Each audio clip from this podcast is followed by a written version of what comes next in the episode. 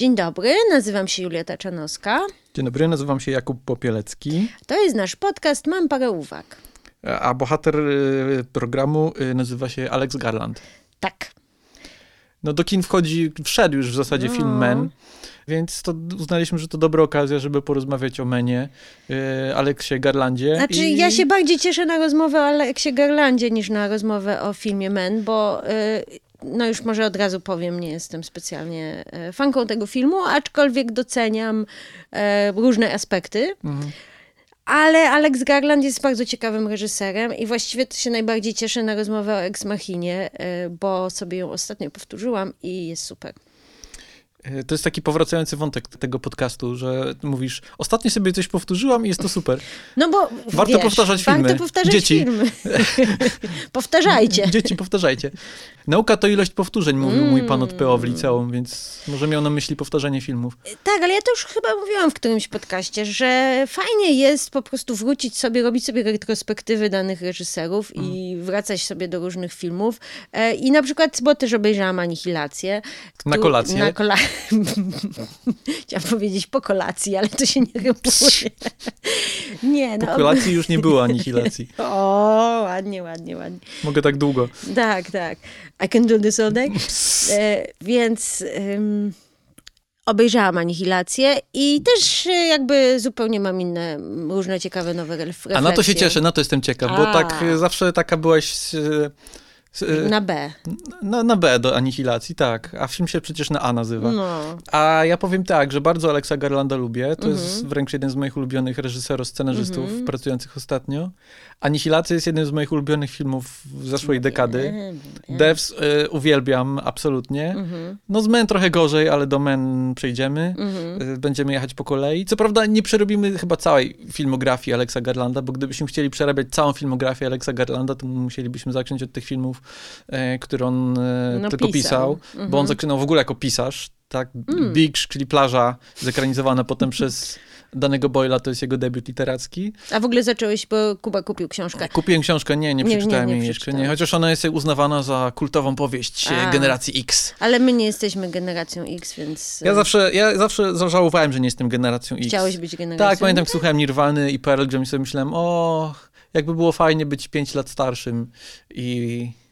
No. Ale Teraz już nie? nie, nie wiem, no, no jestem z tego dziwnego pokolenia, które jest pomiędzy, że jestem półanalogowy, półcyfrowy, ani taki, ani taki, Mm, jak ta sosna czy wierzba u Żeromskiego, tak? To jest... Nie, Nie, nigdy nie pamiętam, jakie to było drzewo w ludziach To bezdomnych. była sosna. Sosna, no właśnie. Tak, tak. Ale to jest off topic. na pół. Tak. The Beach. E... On jeszcze napisał dwie inne książki, potem zaczął pracować jako scenarzysta Mhm. i ta jakby relacja z Boylem jakoś się trochę zaczęła, bo nie napisał scenariusza plaży, ale potem Mhm. napisał kilka innych scenariuszy dla, dla danego Boyla. A ja nie jestem fanką filmu Daniego Boyla The Beach. Nie, nie ja się przyznam, uwaga, przyznajemy się, jakich filmów nie widzieliśmy. Nie widziałem tego filmu. Nie widziałem też filmu 28 dni później, czyli... A, tak? e, No bo ty w ogóle nie przepadasz Dan- za, za Boylem, a ja widziałam i uważam, że to jest jeden z w ogóle z ciekawszych e, horrorów, czy w ogóle filmów o zombie, czy o apokalipsie, czy w- jaki widziałam. Ale to Naprawdę. może wkład Alexa Garlanda, a nie Właśnie danego Boyla. Myślisz? No nic, no w każdym razie scenariusz jest bardzo dobry, tak. Chociaż kolejny ich wspólny projekt, czyli w stronę Słońca, Sunshine, to jest taki film science fiction, że leci ekipa tam w, zapalić ponownie słońce, bo słońce gaśnie. Czy A to nie widziałam coś tam. To jest ciekawe, to jest ambitne, to jest interesujące, Mhm. jest o czym pogadać, ale Nie. trochę nie działa. Jakby tam jest taki dziwny nagle zwrot w którymś momencie w trzecim akcie, że pojawia się facet, który zaczyna wszystkich zabijać i to jest trochę tak jakby nie z tego filmu. Mhm. Ale może jest to film, do którego warto by kiedyś wrócić. No jeszcze jest Nie opuszczaj mnie Marka Romanka, U, nie lubię. a ja uwielbiam ten film. O, nie lubię. Jest... Nie wiem czemu nie lubię. Nie pamiętam dlaczego nie lubię, ale coś mnie tak strasznie irytowało Ale to jest też filmie. to jest ciekawe w tym filmie, że to już jest taki etap e, scenariopisarskiej kariery Garlanda, że to już się staje bardzo autorskie. Co Mhm. prawda to jest ekranizacja powieści Kazuo Ishiguro, e, Mark Romanek reżyserował, a nie Garland, ale to jest taki film, który Alex Garland absolutnie mógłby wyreżyserować, wydaje mi się. Gdyby ten film wyglądał tak, jak wygląda i był podpisany Alex Garland, to pomyślałabyś, wszystko jest na swoim miejscu. Mhm.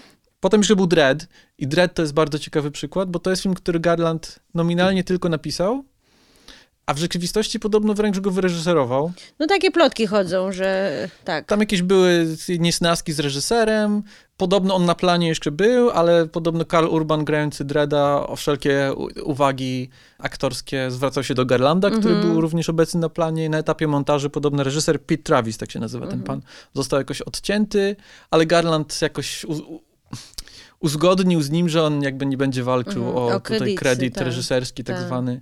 Ale to podobno jest jakby jego debiut reżyserski de facto. Aha. No i tak. No, nie wiem, czy jakoś chcemy zainicjować e, jak widzimy twórczość Alexa Garlanda, czy są jakieś y, no, powracające za... motywy, powracające, tematy, styl, no, coś? styl, no oczywiście, że możemy od tego... Y, podobny jest do Kubricka, ja bym powiedziała. Hmm. E, no jest bardzo chłodnym reżyserem mhm. E, i po, tak sobie pomyślałam, że pewnie dlatego go lubisz, bo lubisz chłodnych reżyserów. Prawda, że lubię chłodnych reżyserów, to jest e, ciekawe. I że jest y, bardzo taki jakby trochę zdystansowany do swoich bohaterów, takie mam wrażenie, że przede wszystkim ma przepięknie, jest przepiękny wizualnie, w sensie, że tak jak on komponuje te kadry i to wszystko jest przemyślane. Mhm. Jest bardzo filozoficzny, to znaczy mhm. te filmy, każdy film jest z tezą, to są bardzo podobne tezy jak teraz teraz właśnie sobie zrobiłam tą mini retrospektywę. Znaczy te filmy opowiadają o dosyć podobnych rzeczach, czy zadają podobne pytania. I... No właśnie może ja tylko tak. jakby e, mhm. wyprostuję, bo tak jak powiedziałeś, że to jest film z tezą, to brzmi jakby to był zarzut, nie? Nie, nie, nie, nie, sensie, że mają jakby... nie, nie. W sensie, że... Może raczej z hipotezą. Z, hipo, z hipotezą. No, zawsze jest jakieś pytanie i to jest jakby tak. esej filozoficzny przebrany dokładnie, za fabułę trochę. Dokładnie, dokładnie. Ale... Y ta fabuła jest bardzo dobrze y, napisana i poprowadzona zwykle w tych mhm. jego filmach. To znaczy, to, jest, y, to są też filmy, które są oparte na mhm. w sensie, że każdy z tych czterech y, no, filmów, czy, czy trzech filmów i serial, o których będziemy teraz mówić, mhm. prawda, to jakby jest mocno, mocno gatunkowy jakiś, jakaś podstawa. Mhm. Co jest fajne. Ja zawsze lubię takie rzeczy. Mm, ja bardzo, bardzo doceniam y, Aleksandra Garlanda. To nie, Aleksandra, nie wiem, powiedziałam Aleksandra. Aleksa. Może można używać jego pełne imię? Właśnie, trzeba by czy, sprawdzić, czy, czy to, jest Aleksander Garland. Nie wiem tego. Hmm. Wiem natomiast, że jego dziadkiem jest y, Peter Medawar, biolog i noblista. Hmm, to może stąd też to zainteresowanie biologią i mhm. technologią w jego filmach. Mhm. E, to jest bardzo mocny też e, jeden z motywów. E, I te pytania, które on zadaje w tych swoich filmach, to są takie pytania przez duże P mhm.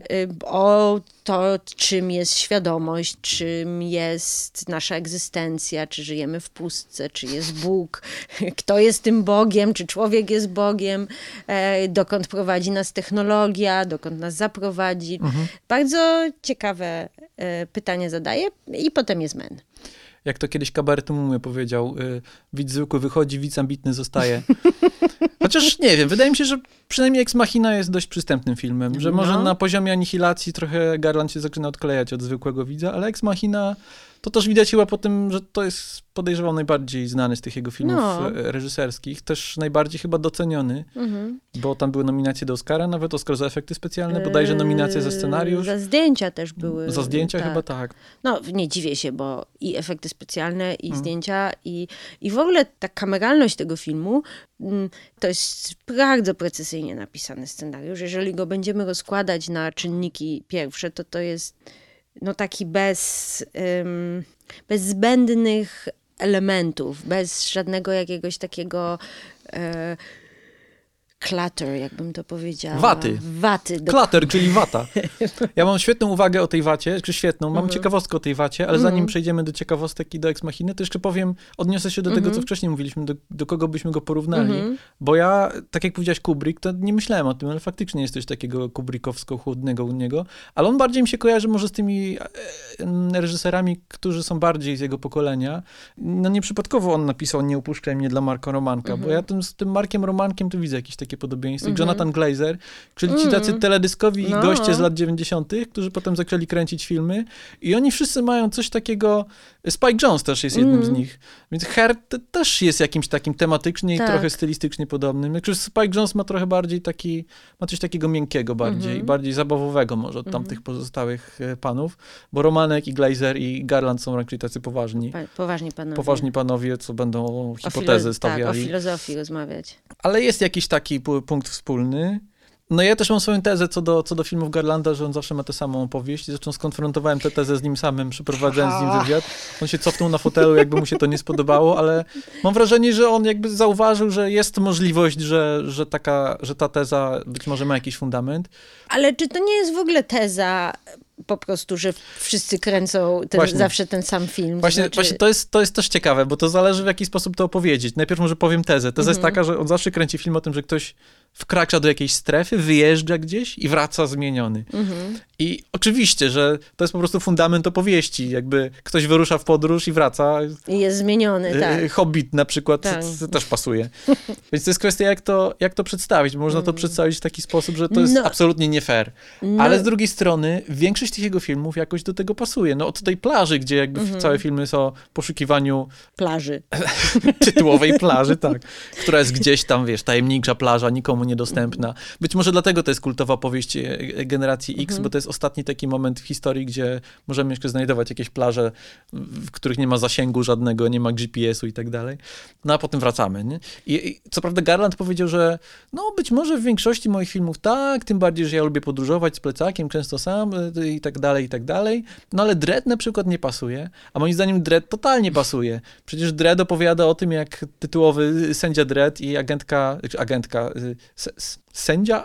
Sędzina? Sędzina, Sędzina to żona, żona sędziego. Sędzia po prostu. Sędzia Dredd i sędzia Anderson zostają zamknięci w jednym takim bloku mieszkalnym.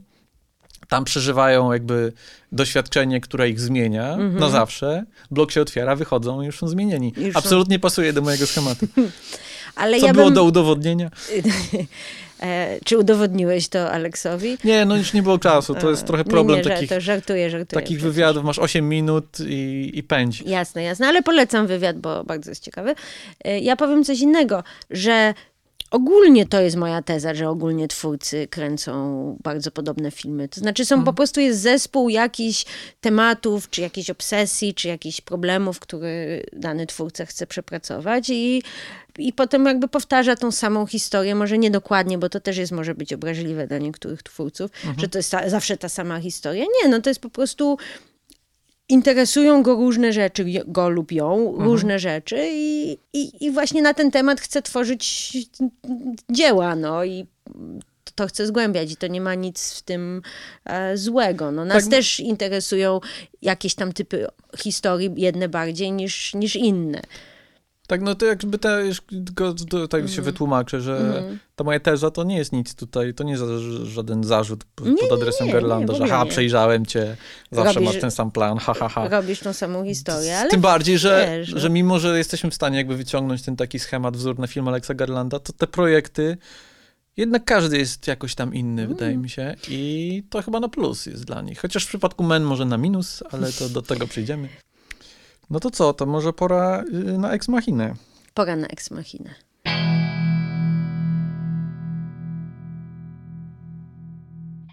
Czy ja mam zacząć? Czy ty zaczniesz? Zacznij. mam zacząć. Ex Machina dla mnie jest fascynująca jakby swoją skalą. Akcja się dzieje w jednym miejscu, troje bohaterów, czworo właściwie. Mm, no, bardziej troje niż Ale czworo. bardziej troje, no jakby trójka bohaterów plus jedna osoba jeszcze ekstra. Mhm. E, I tak jak ten film cię trzyma w napięciu, e, mimo że właściwie się prawie nic nie dzieje, po prostu ludzie rozmawiają w pomieszczeniach szklanych. Tak, to jest też to, to ja może wrócę do tego, co ty powiedziałeś, że nie ma żadnej waty w tym filmie. Mhm. Jest taka anegdota o, o, scenariuszu tego filmu. Tam jest na początku taka scena, że bohater grany przez Donala Gleesona, czyli Caleb, leci do technologicznego guru granego przez Oscara Isaaca Nathana helikopterem. I w, w, ostatecznym, w ostatecznej wersji filmu tam jest tylko taki dialog, że, on, że Caleb pyta pilota helikoptera, kiedy dotrzemy na miejsce, mm -hmm. w sensie kiedy znajdziemy się nad tery, terenem jego, tego Nathana. Tak. On mówi, że już, już lecimy nad tym terenem od jakiegoś tam czasu. Tak. I to jest linijka, która w zasadzie mówi ci wszystko o tym bohaterze. Że jesteś w stanie sobie powiedzieć Opowiedzieć wszystko, tak, tak. Natomiast oryginalnie w scenariuszu tam podobno była cała taka łopatologiczna mm -hmm. wymiana faktów, że a, to jest tam Nathan. No ekspozycja tam, klasyczna, tak, tak. Tak, I, ale w którymś momencie jakby, to chyba w montażu dopiero, mm -hmm. Garland zauważył, że ale po co to? Po co wystarczy ostatnie dwie linijki?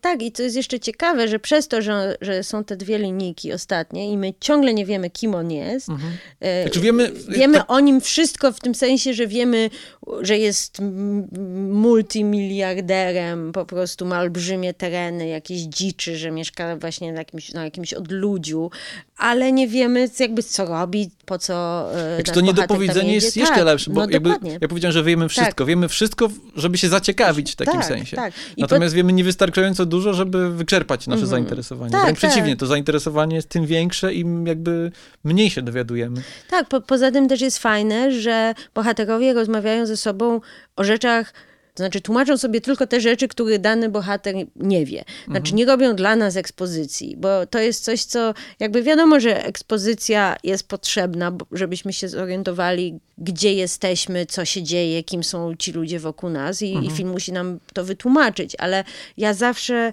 lubię, jak to film robi w taki sposób, że daje nam informacji tylko wys- tyle, ile bohaterowie potrzebują. W tym sensie, że nikt nie mówi nic, co druga osoba by już wiedziała, na przykład. W ogóle ten film się świetnie zaczyna, prawda? Bo film się zaczyna, że Donald Gle- Gleason Kaleb się nazywa ta postać, tak? Będę tak o nim mówić. Więc Kaleb dostaje wiadomość, że wygrał jakiś tam konkurs i wszyscy mu gratulują i tak dalej. I potem właśnie on leci i potem jest trzecia scena, gdzie już poznajemy Oscara Isaaca. Ja zapomniałam, jak Oscar Isaac jest świetny w tej roli. On jest po prostu tak rewelacyjnie irytującym typem, takim właśnie technologicznym jakimś guru, który, którego masz ochotę walnąć w w gębę po prostu. Bo jest tak jest- fajnie protekcjonalny, że jest taki Tak. niby familiarny, niby skraca Tak. dystans, ale to jest w taki sposób, że Tak, wiesz, wiesz, wiesz- jak są role ustawione. Dokładnie. I zauważ, że ten dom jest właśnie cały zbudowany, ta scenografia jest taka ciekawa, że ten dom jest właśnie zbudowany z tych szyb i że ci ludzie są za tymi, ludzie i maszyny, e, ta nam, e, są za tymi, tymi szybami i że jaka to jest decepcja, prawda, też, że te, te szyby odgradzają, odbijają, że tam nie wiadomo kto, jakby kto jest prawdziwy w którym miejscu i jak on fajnie tymi odbiciami też gra, w sensie Alex Garland. Tam jest też bardzo dobra gra, tak jakby niedopowiedzeniem, czy jakby Mhm. sugestią. Na przykład sam fakt, że w tym akwarium, w Mhm. klatce pokoju, jak to nazwać, w którym y, zamknięta jest y, Ewa, Mhm. są te rysy na szkle, Mhm. które sugerują, że ona próbowała się wydostać i to jest Że takie, coś tam było, nie halo, tak. to jakieś takie, tak, taki upiorny bardzo Mhm. detal i jesteś sobie w stanie dopowiedzieć, co tam się musiało wydarzyć i sobie myślisz, że czy nie widzisz całej prawdy, czy Mhm. wiesz, że nie widzisz całej prawdy Tak. i to właśnie tak jak, tak jak ten detal o, o, o tych terenach jego, że Tak, dostajesz jakąś część y, informacji, ale przez to jeszcze bardziej chcesz się dowiedzieć, co, Tak. co, co tu się dzieje, o co chodzi. No i jakie tam jest świetne napięcie też budowane. No to już mówiliśmy o gatunkowym jakimś osadzeniu Mhm. tych, tych filmów, e, że to nie jest taki czysty art house, tylko to są gatunki. No tutaj tu mamy science fiction, prawda? Mhm. Ale też tam są te momenty takiego napięcia, gdzie właściwie prawie że jakiegoś thrillerowego, kiedy Mhm. Caleb się gdzieś skrada, a Nate... e, Nathan. Mhm. Nathan gdzieś tam jest pijany, gdzieś leży i my się budzi, boimy, że się zaraz obudzi i tak dalej. I jest jakoś tak w ogóle upiornie. Ten dom się, ten dom z jednej strony jest wspaniały, piękny i tak jakby otwarty, a z drugiej strony jest totalnie pozamykany i masz tylko przejścia w odpowiednie miejsca. No w ogóle ta scenografia świetnie pasuje. Właśnie to jest zawsze fajne u niego, że ten świat jest wiarygodny jako świat Mhm. przed- przedstawiony, jako przestrzeń, w której mieszka ten bohater, w której zamknięta jest Ewa, do której przyjeżdża Kaleb Mhm. i tak dalej. Ale to też działa bardzo fajnie metaforycznie, tak jak mówisz o tych Mhm. wszystkich lustrach, powierzchniach i tak dalej, ale też na takim poziomie, że jest coś takiego bajkowego, baśniowego Tak. w tym, że to jest opowieść o chłopczyku, który przyjechał do, do zamku czarodzieja, Tak. też jakby tutaj, też oczywiście tutaj Garland Mhm. celowo uruchamia skojarzenie na przykład z baśnią Sinobrodym, Tak. zwłaszcza jak jest ta scena z tą szafą, gdzie są te inne, te jakby ciała zapasowe. No to jest jak Mm. Sinobrody i te jego żony w piwnicy martwe. Mhm. Pygmalion, Frankenstein, wiadomo, nie? Tak. Też, tak jak mówisz, science fiction, to jest też film, który wpisuje się świadomie w jakąś taką tradycję od Odysei Kosmicznej przez Blade Runnera, Mhm. Filipa K. Dicka i tak dalej. Ale też ma, ma coś takiego swojego, osobistego. E, to nie jest tylko tak, że a, widziałam to już Nie. 100 razy. Właśnie to jest ciekawe, że nie widziało się tego Mhm. e, nigdy wcześniej. W sensie, że to nie jest coś, co, co mogę powiedzieć, a znam tą historię, wiem jak to się potoczy, bo mhm. nie znam tej historii. I to jest w ogóle śmieszne, bo też już wróć, wróćmy jeszcze raz do tego scenariusza, tak jak on jest napisany, to on, mhm. ci, on cię trochę oszukuje. Mhm. Bo, no, no bo, no to zróbmy mały skrót jakby fabuły, o co chodzi. Caleb wygrywa konkurs, przyjeżdża do swego szefa, Neitana, który jest guru mhm. technicznym, ma jakąś firmę, coś w stylu Google to jest, się nazywa Blue Box. No i tam e, jest maszyna Ava, która jest robotem, robotką, robotem, jest sztuczną inteligencją i mhm. Caleb ma sprawdzić, czy ona, czy przejdzie tak zwany test Turinga, czyli mhm. test, który daje możliwość sprawdzenia, czy, czy, czy maszyna jakby zyskała świadomość. No. Mhm. No.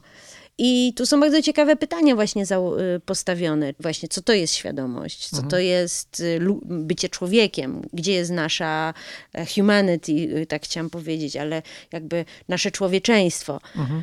To jest ciekawe, ale to, co ten scenariusz robi, to jest oszukuje nas na samym początku, że głównym bohaterem jest że protagonistą tej historii mhm. jest Caleb. Mhm. Za nim podążamy, poznajemy ten świat z e, jego oczami, ale okazuje się, mhm. że właściwie główną bohaterką czy protagonistką tego filmu jest Ava. Tak, to jest ciekawy filmik. E, jest dużo takich youtuberów, e, youtuberów, filmoznawców. Mhm. Lessons from the Screenplay jest tak. taki kanał. Oni mają bardzo dobry, bardzo dobry filmik o, o, o tym właśnie punkcie widzenia w Ex Machinie. Tak że dlaczego to Caleb jest bohaterem, a nie tak. Ava w takim razie. Jakby, bo to też chodzi o to, z którego punktu widzenia ta historia jest najciekawsza. Mhm. I Caleb jest skuteczny jako punkt widzenia w takim sensie, że on wie najmniej, się mhm. najwięcej dowiaduje, więc my jako widz możemy podążać za nim. Tak. I to chodzi o to, żeby to stopniowanie kolejnych informacji, które otrzymujemy, miało tak żeby było napięcie wreszcie tym tak. żeby coraz, coraz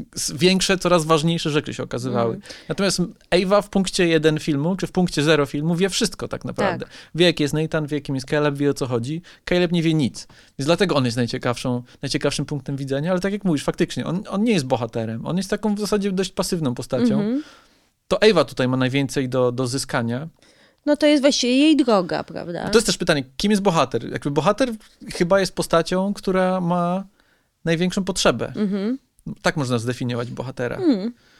Bohater to nie jest punkt widzenia, się okazuje. Mhm. Bohater to jest postać, która ma o, o, kim jest historia. O kim jest historia, prawda? Też, tak. Bo, bo mi się wydaje, że to jest historia Ewy, która mhm no, chce się wyzwolić, chce uciec, prawda? Mhm. Że Kaleb jest tylko pionkiem w grze między Ewą mhm. a Nathanem.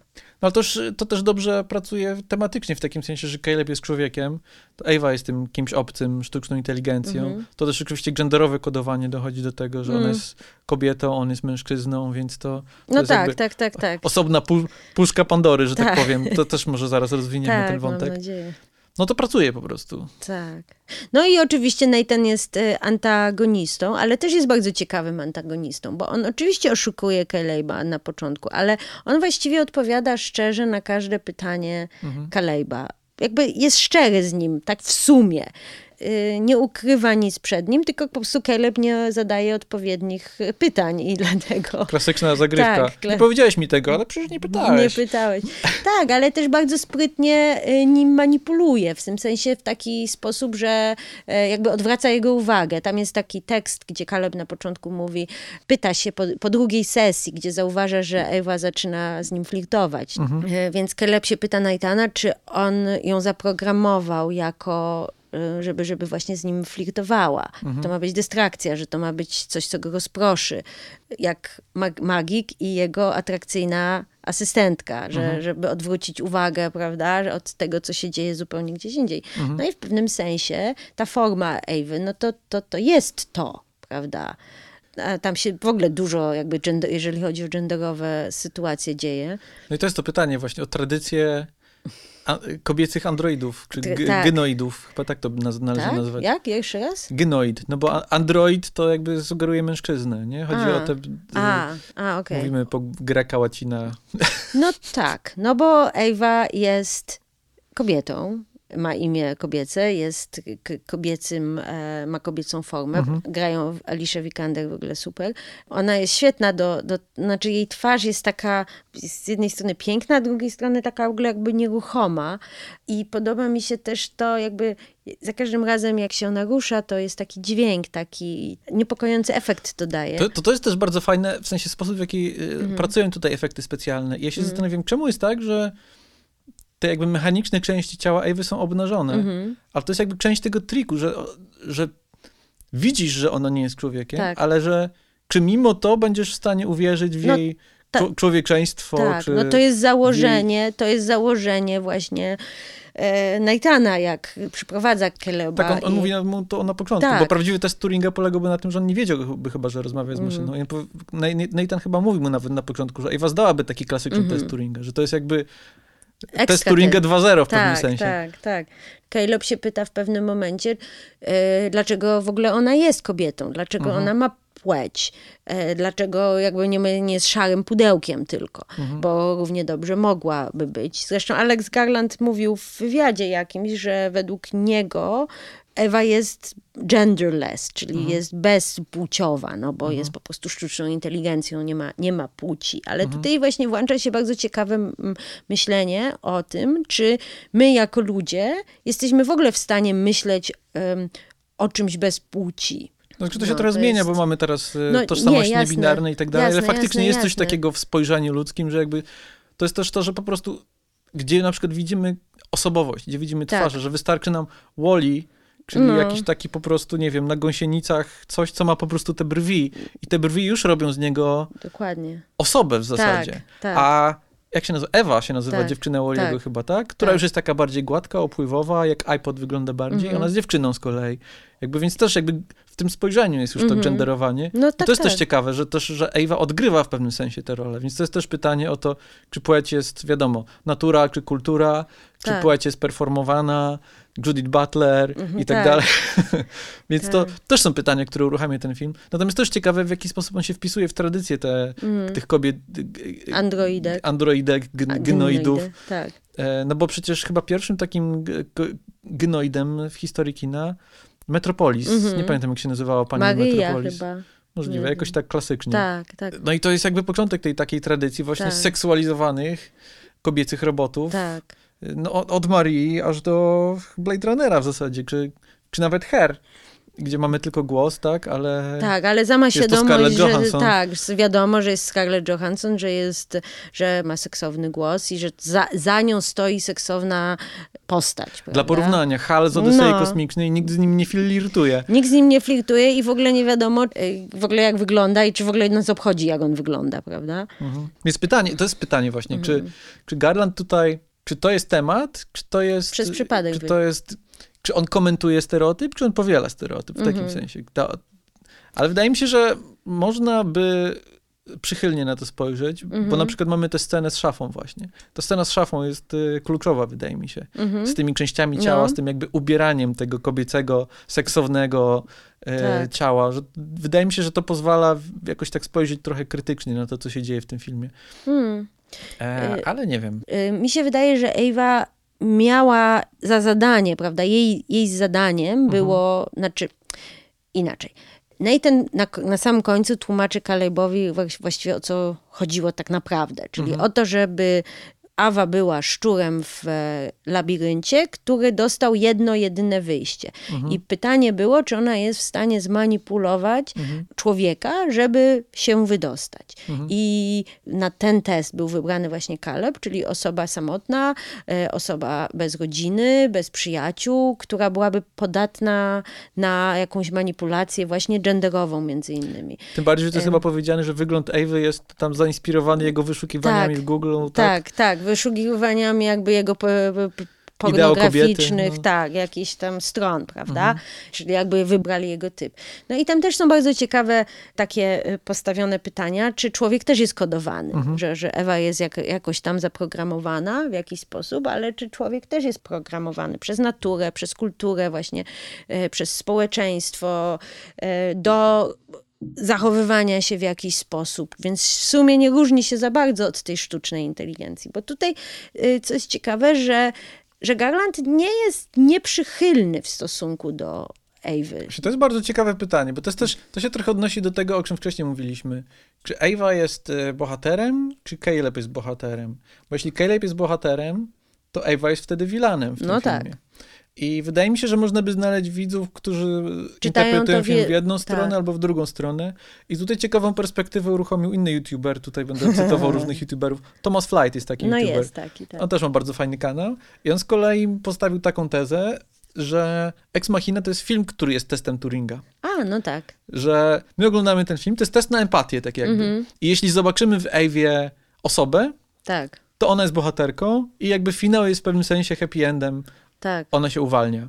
Natomiast jeśli nie zobaczymy w niej osoby, tylko pozostanie ona nam kimś obcym, właśnie tą sztuczną inteligencją, Robotem, robotem, tak. zagrożeniem, to ona jest wtedy vilanem i finał filmu jest y, przewrotny, Ja mam- ironiczny i Ja tak mam dalej. inne pytanie do ciebie. Czy genderowo możemy to czytać, prawda? Jeżeli trzymamy z chłopakiem, To również, oczywiście. e, to wtedy ona jest wilanem. Jeżeli Mhm. trzymamy z dziewczyną, Aha. e, to ona jest wtedy ofiarą w pewnym sensie Mhm. męs męskich, dwóch, dwóch samców, którzy ją po prostu uwięzili i traktują przedmiotowo, Mhm. a ona po prostu chce się uwolnić i to robi.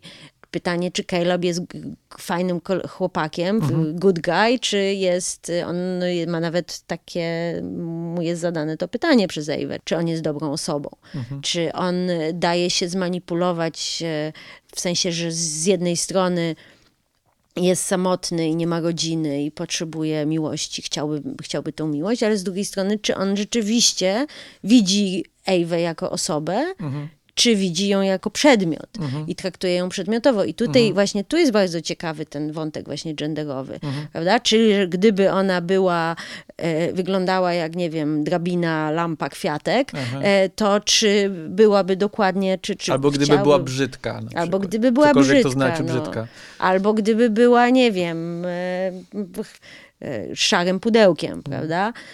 To czy on by chciał jej pomóc? Pewnie nie. I tu jest właśnie też ciekawe, Ewa e, manipuluje i korzysta z wszystkich jej dostępnych możliwości, żeby się uwol- uwolnić, ale to, to są te możliwości dostępne tej formie, prawda? Czyli tej formie kobiecej, prawda? Że ona to jest jedyne, co, co ona może zrobić. Ona jedyną, jaką władzę posiada nad Calebem w tym momencie, to jest właśnie jej seksualność. I ona to wygrywa, bo nie ma jakby innego wyjścia. Tam Chapi nie musiałby ani, ani takich, mieć takich problemów, czy Hal, czy, czy każdy inny jakby męski robot. Aha. No, Optimus Prime nie musiał Tak. tutaj ten... Tak, tak. tak, tak. To ja jeszcze tylko wrócę do Alice Vikander, Mhm. bo ty trochę powiedziałeś, że super rola, to ja podbiję. Ja powiem, że to jest w ogóle najlepsza rola w jej karierze. tak. I ona bodajże w tym samym roku dostała Oscara za Za- dziewczynę z portretu, co jest absolutnie Oscarem jakby za ten rok zasłużonym, ale Mhm. z- Nie zupełnie nie za tę rolę. tak, No bo w rola w Ex Machinie to jest też świetny casting po prostu. tak. Świetny casting. Bo Vikander ma w sobie coś takiego zimnego, coś takiego nieludzkiego, ma Mhm. taką jakąś taką woskową cerę. Nie, nie chcę jej obrazić w tej chwili. Nie, nie, nie, nie, no jest bardzo atrakcyjną e, osobą, ale jest tak, z tego klucza, że, że, Mhm. że po prostu jest idealnie e, skastingowana, ale moim zdaniem w ogóle ten film jest idealnie skastingowany. Mhm. Bo no już Oscar Isaac, którego ja po prostu uwielbiam, no nie, W sumie jakbym się tak zastanowił, to i, nie ale wiem, czy lubię jakąś rolę Oscara Isaaca bardziej niż to. Czy lubię, nie w sensie mam sympatię A, do tego tak. człowieka, tylko nie, że... nie, nie, nie, czy, wiadomo. czy zagrał gdzieś e, lepiej, nie wiem, no on wszędzie, gdzie gra, to jest, e, to jest świetnie, Moon Knight, nie, ale... ym, w każdym razie Dona, do, do, Domhnall Gleeson też jest świetny.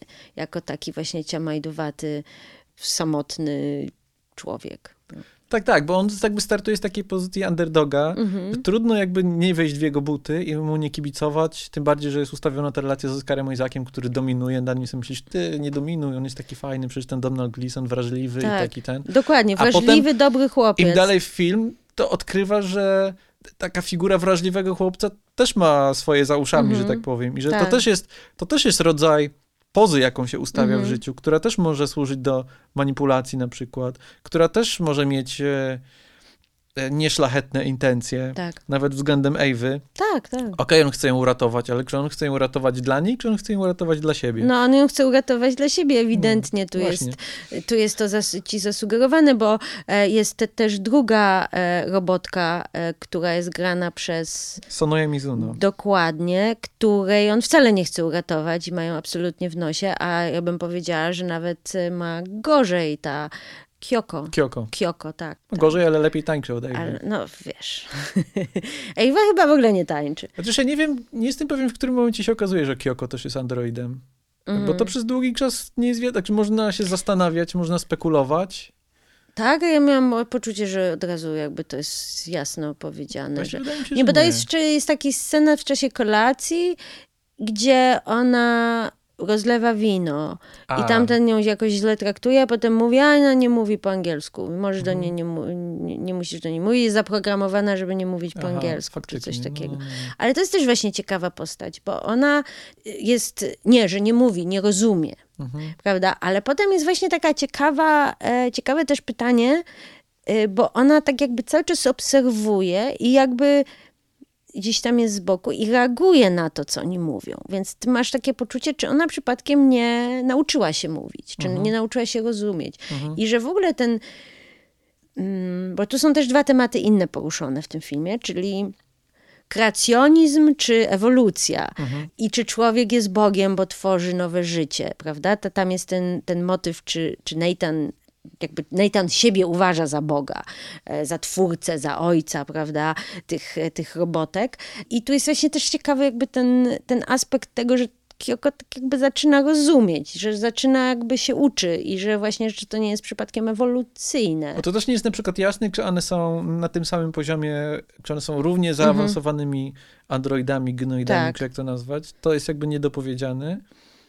Ale też z kolei jest pytanie, czemu nie ma między nimi jakiejś komitywy na przykład, Mhm. bo No nie, no na końcu jest. na końcu jest, ale No wiesz, no pytanie jest, czy one są trzymane osobno po prostu. Mhm. I o to chodzi, że, że czy Ewa, w ogóle wie, że ona jest. no to jest też pytanie tego, jak bardzo program je ogranicza, w sensie, Tak. gdzie jest granica tej ich e, podmiotowości, Mhm. a tego, że one jednak są robotami, które zostały zaprogramowane do czegoś. Czy- Bo, Tak. Bo Ewa jest zamknięta, Mhm. Kyoko wydaje się, że ma większą wolność w poruszaniu się Tak. po domu, ale może nie może z niego wyjść, może nie może, Mm. może są jakieś prawa robotyki uruchomione, które e, uniemożliwiają jej emancypację, tak to nazwijmy. Mm. Ale te niedopowiedzenia to, to nie są wady, to właśnie Nie, tworzy ten film nie, ciekawszym, tak, mi się tak. wydaje, że można tu dużo rzeczy szukać, drążyć i, Wiesz, sobie projektować. To jest film, no, który zadaje bardzo ciekawe pytania. Y, Właśnie to jest fajne, że właśnie nie odpowiada na wszystkie i że Mhm. zostawia widzom pole do interpretacji, co jest, co jest moim zdaniem super, y, bo na przykład, no na przykład chociażby finałowe pozostawienie Kaloba zamkniętym, prawda, Mhm. przez Eivę. E, Czy to jest złe? Czy w ogóle to można w jakikolwiek moralny sposób czytać? Czy ona w ogóle wie, że robi coś złego? Mhm. Albo inaczej, czy to nie, jeżeli już jakby ewoluowała na tyle, czy stała się na tyle ludzka, czy to też nie jest ludzkie zachowanie bardzo, Mhm. prawda? Co jest ludzkim zachowaniem? Bo my myślimy, że człowiek, że człowieczeństwo to, jest tylko to są tylko Mhm. pozytywne cechy, prawda? Jak współczucie, jak przebaczenie, jak miłość, ale człowiek, ludzkość jest okropna. Jesteśmy po prostu okropnym gatunkiem. Kto nie chciał nigdy zamknąć kogoś w szklanym pudełku, no, No, umówmy się. Nie wiem. Także teraz dwie, ale oczywiście się z tobą Jasne, zgadzam. ale wiesz, no wojny, przemoc, zabijanie wiadomo. własnych, własnego gatunku i tak dalej, po prostu niszczenie planety, Hmm. bla, bla, bla, to wszystko też my. No, więc to jest film, który naprawdę nie dość, że moim zdaniem no był świetny wtedy, kiedy wyszedł, ale tak jakby, o, tak to powiem, dzisiaj jest równie świeży jak jak, e, albo równie interesujący jak w dniu premiery, a nawet bym powiedziała, że, Mhm. że czytany jednak przez mitu jest, jest też na przykład bardzo ciekawy. W przeciwieństwie do Men, powiedziałbym. Ale to tylko teazuję, bo po Tak. drodze mam jeszcze dwie inne rzeczy. To co, y, Ex Machina, Ex Machina. super, się cieszymy. Tak. Teraz Ex Machina niech już będzie Ex. Przechodzimy do... Nie mogę się powstrzymać dzisiaj. Przechodzimy do anihilacji. Tak.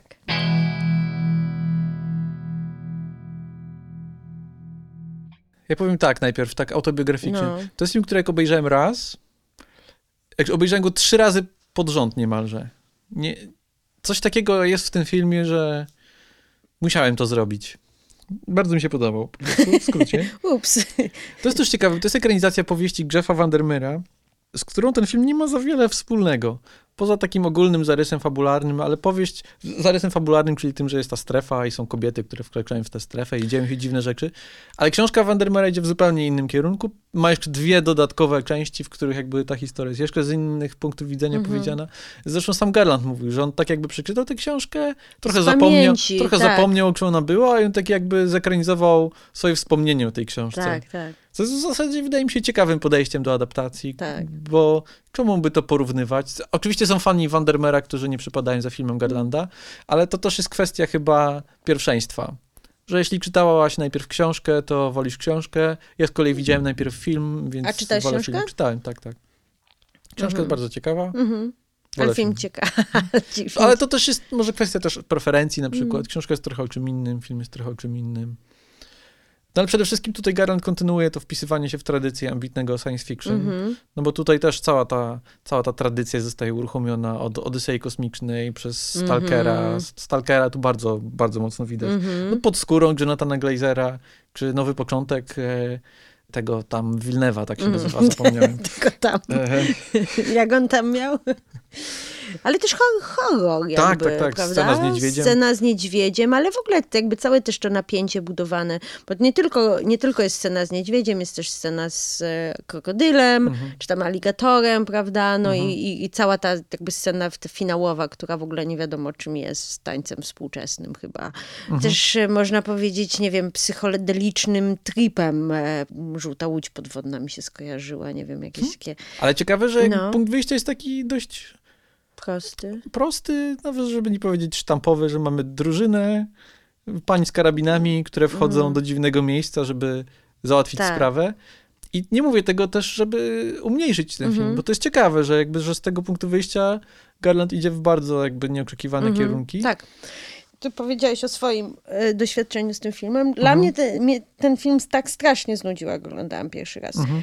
Fakt jest też taki, że oglądałam to na Netflixie, w, na ekranie komputera. Mhm. To jest film absolutnie, który, to jest po prostu karygodne, że ten film e, tak go obejrzałam. Znaczy, że powiem bo... więcej, ja go oglądałem na przeglądówce Netflixowej z moim nazwiskiem wbitym A, w ekran i w gorszej, jeszcze- w gorszej jakości. No dobra, Mimo no to okej. obejrzałem go trzy razy. No dobra, no dobra. No. Ale oczywiście Nie, nie, to nie, powinien być nie, film to jest, fi- to, jest film, na- to jest film kinowy, to jest film na duży ekran. Jeszcze oglądanie takich filmów w domu, gdzie po prostu człowiek się powinien skupić i przeżywać i że to jest właściwie film atmosfera. Mhm. Bo ja mam tak jednak, jak oglądam film pierwszy raz, to ja zawsze podążam, ja zawsze wyszukuję historię, znaczy podążam za historią. Jeżeli ta historia zaczyna się w pewnym momencie rozmywać, albo nie chodzi zupełnie w filmie o historię, Mhm. y, ja się trochę frustruję, bo sobie myślę, okej, nie rozumiem, dlaczego powinno tu się teraz wydarzyć to i tamto i tamto i jakby mm, szukam na siłę, a to jest film taki, który jest bardziej doświadczeniem wizualnym, moim zdaniem. Mhm. I to jest też to, że tak jak Ex Machina zadaje ci pewne pytania, ale trochę ci ud- udziela odpowiedzi też, albo kieruje cię w jakimś kierunku. A to jest film, który cię po prostu puszcza. Na zasadzie, okej, jesteś zderzony z czymś, z jakąś niewiedzą, z jakimś em, światem, którego nie rozumiesz, ze zjawiskiem, którego nie rozumiesz. To może być, prawda, trauma, może to być właśnie jakieś zderzenie z absolutem, no, religijne doświadczenie. No, cały masz wachlarz do wyboru e, różnych możliwości i teraz jakby płyń z tym. No. Na, na sam koniec się dowiadujesz, nic nie wiemy, nic nie rozumiemy, nie wiemy co to było, nie wiemy co oni chcieli, dlaczego. Nie masz żadnej odpowiedzi. I Chociaż właśnie to jest fajne. ciekawe w tym filmie, bo faktycznie jest trochę tak, jak mówisz, ale Mhm. z drugiej strony to nie jest tak, że ten film jakby nie zadaje tych pytań precyzyjnie i to nie, jest Nie, wszystko zaplanowane. Nie? Właśnie to jest Mhm. fajne. I co więcej, to nie jest aż tak dziwny film, jak mogłoby się wydawać.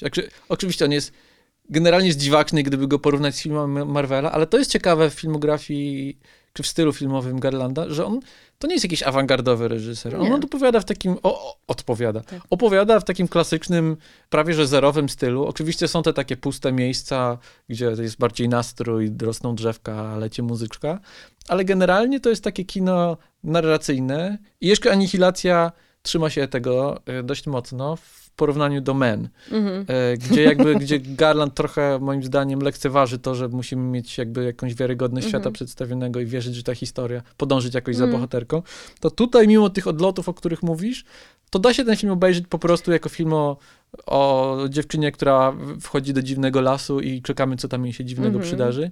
Chociaż pewnie na tym poziomie nie jest to aż tak satysfakcjonujący Mhm. film, jak Obcy No decydujące starcie. No, no nie jest i jeżeli się właśnie oczekuje, bo ja nie wiem dlaczego ja miałam w głowie, oglądając ten film pierwszy raz, że, że to będzie właśnie coś takiego, że Mhm. nie wiem, ma- mając pa- w pamięci Ex Machinę i że to Mhm. był film, który był jednak bardzo jakby tak sekwencja zdarzeń była dosyć jasno, Mhm. wiesz, napisana i tak dalej, a tutaj było takie, okej, oni tam wchodzą i nie wiadomo, co będzie, a na Mhm. końcu nie ma żadnej odpowiedzi, co to było i ale ma- masz rację, no to jest ciągle film oparty na bardzo jasnych schematach gatunkowych. Mhm. Motywacje bohaterów są wsz- wszystkie jasno przedstawione.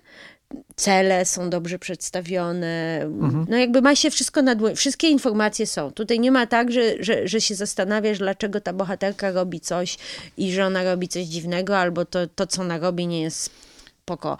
A w gruncie rzeczy wszystko, łącznie nawet z, tą, z tym finałowym jakby podpaleniem, Mhm.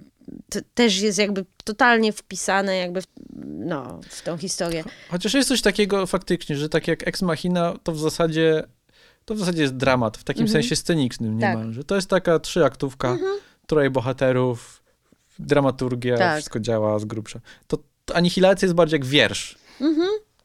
E, w sensie, że bardziej chodzi o klimat, o Tak. nastrój, o jakieś takie wprowadzanie w pewien taki trans i takie krążenie wokół tych tematów, które są bardzo jasno wyartykułowane, ale nie są jakoś tak To są zawieszone pytania po Mm. prostu. jak, jak jest w tobie chęć, Tak. to masz w co się wgryzać absolutnie. To jest też fajne właśnie, jak on bierze ten temat, ten tytułowy tej anihilacji, tego zniszczenia, e, destrukcji i jakby sprawdza, co to w ogóle jest. Co to, co to znaczy i czym to może być i jak to się objawia w życiu bohaterek, jak to się objawia w świecie, jak to się objawia w starciu z, z nie wiem, z obcą formą życia, w starciu z samym sobą, co to jest ta autodestrukcja, co to jest ta anihilacja. No mamy też, mamy ten wątek komórek rakowych, tak, choroby, Tak. choroby psychicznej. Tak, ale E. też rozpadu związku, Mhm. rozpadu relacji, e, ale też można i ekologicznych sytuacji, Mhm. prawda? Zmiany klimatyczne i tak dalej, mutacje. Mhm. Nie wiem, ja bym nawet mogła nawet gdzieś tam jakieś nuklearne zagrożenie czy coś takiego, prawda? Ja nawet ten, myślę sobie, że mógłby ktoś tutaj sobie ponadinterpretować na potęgę i powiedzieć, że no bo to się dzieje na Florydzie, tak? Tak. Że to jest film o tym, że energia rozkładu przychodzi z południa Stanów. no, czyli polityczne jeszcze jakieś. Tak, ale to, to Nie, przesadzam no to oczywiście. Przez, tak. Chociaż y, czytałem takie interpretacje tego filmu, że to jest film, który bardzo pięknie portretuje szczególny taki klimat Florydy.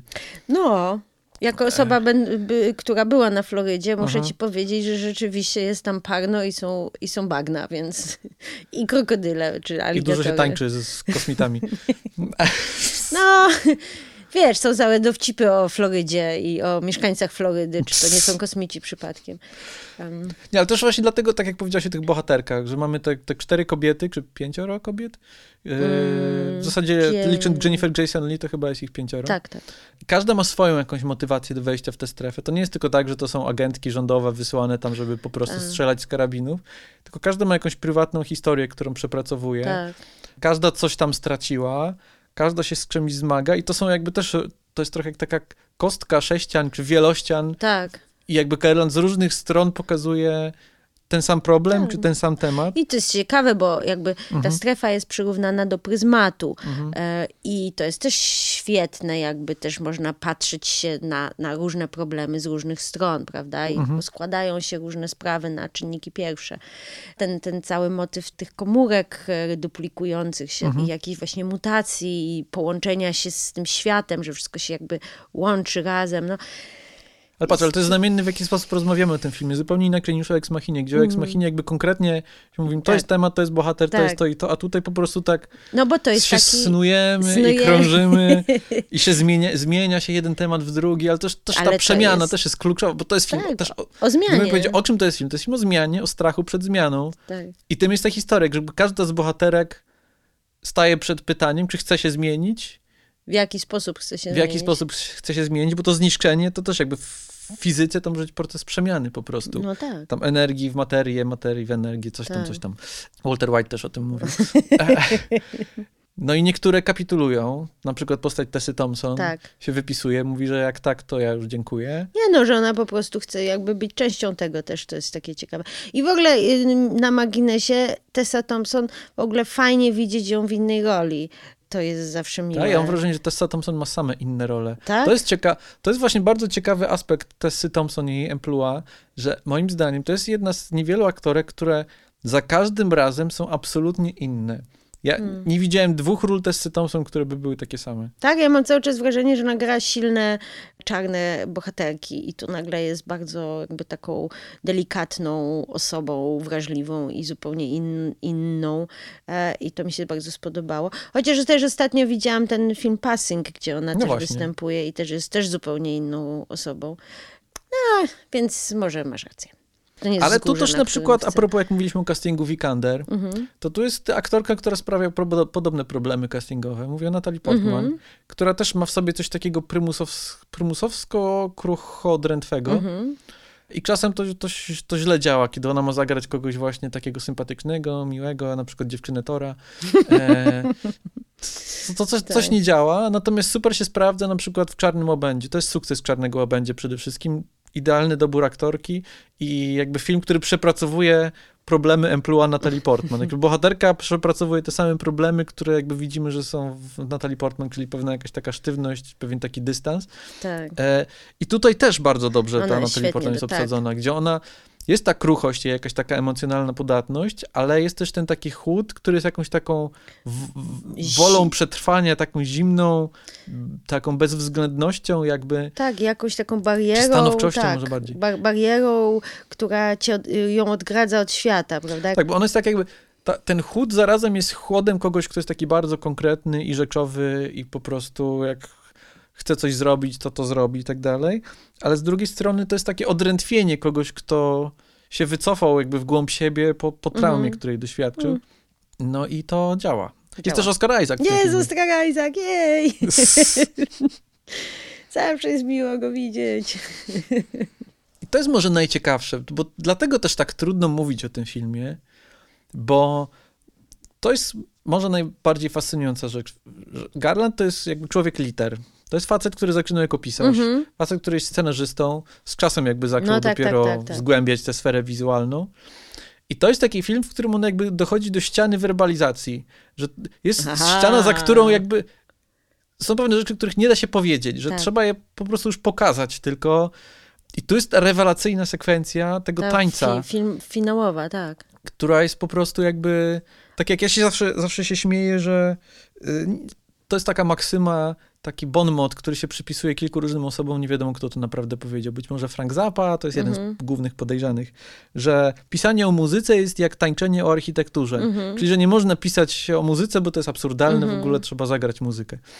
Ale czemu nie można pisać o muzyce? W sensie, wiesz, to, to jest najlepszy przykład, że można robić takie rzeczy, Mhm. bo to jest scena, w której Alex Garland tańczy o filozofii. I to działa. To To, to jest, to, to jest super. I jeszcze ten też raz, że obraz, mówimy o zdjęciach Mhm. i tak dalej, ten taki pastelowo prześwietlony, jakiś taki Tak. tropikalny klimat, pryzmatowy, dziwny, ale też y, to w jaki sposób dźwięk pracuje e, w filmach Garlanda. E, przede wszystkim zawsze ma tych samych, tych, ci sami dwaj panowie zawsze robią dla niego muzykę. To są panowie Jeff Barrow i, i Ben Salisbury. Mhm. Jeff Barrow to ktoś go może znać z zespołu Portishead. Mhm. I oni bardzo fajnie też, tak jak ten film jest o tych takich przeciwieństwach, które jedno zmienia się w drugie, ale one też kontrastują, jest ten konflikt y, nieustanny, więc mamy te akustyczne brzmienia.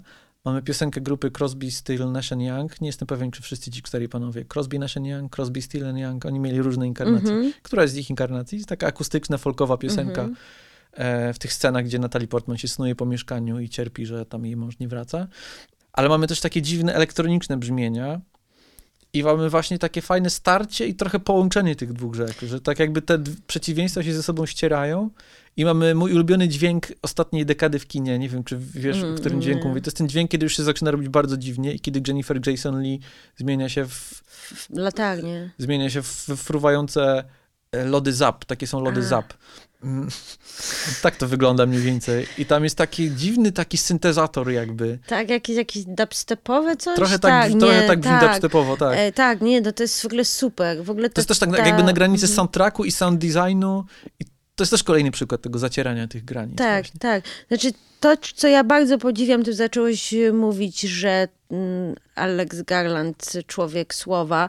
Ja uważam, że on jest absolutnie człowiekiem obrazu, że to jest mm. człowiek, który tak jest w stanie precyzyjnie ci powiedzieć obrazem to, co chce powiedzieć i że te mhm. obrazy są po prostu hipnotyzujące, mm. że one po prostu płyną i że właśnie się wchodzi w jakiś taki trans i do tego ten dźwięk, który jest dodany właśnie ten, czy set, y, sound design, czy, czy właśnie soundtrack i to w, ka w każdym jego filmie jest. -hmm. I dlatego też mi się skojarzyło to z Kubrickiem i z Odyseją Kosmiczną. -hmm. Ciąg obrazów obrazów, mhm. które mhm. może nie mają jakiegoś specjalnego sensu logicznego, mhm. ale gdzieś jest, jest jakaś taka hipnotyzująca moc tych, tych obrazów. I, i właśnie anihilacja to szczególnie ta, ten finał, który tak właściwie trudno jest jakby od razu zrozumieć, co się dzieje, ale, ale jest coś po prostu fascynującego w tym.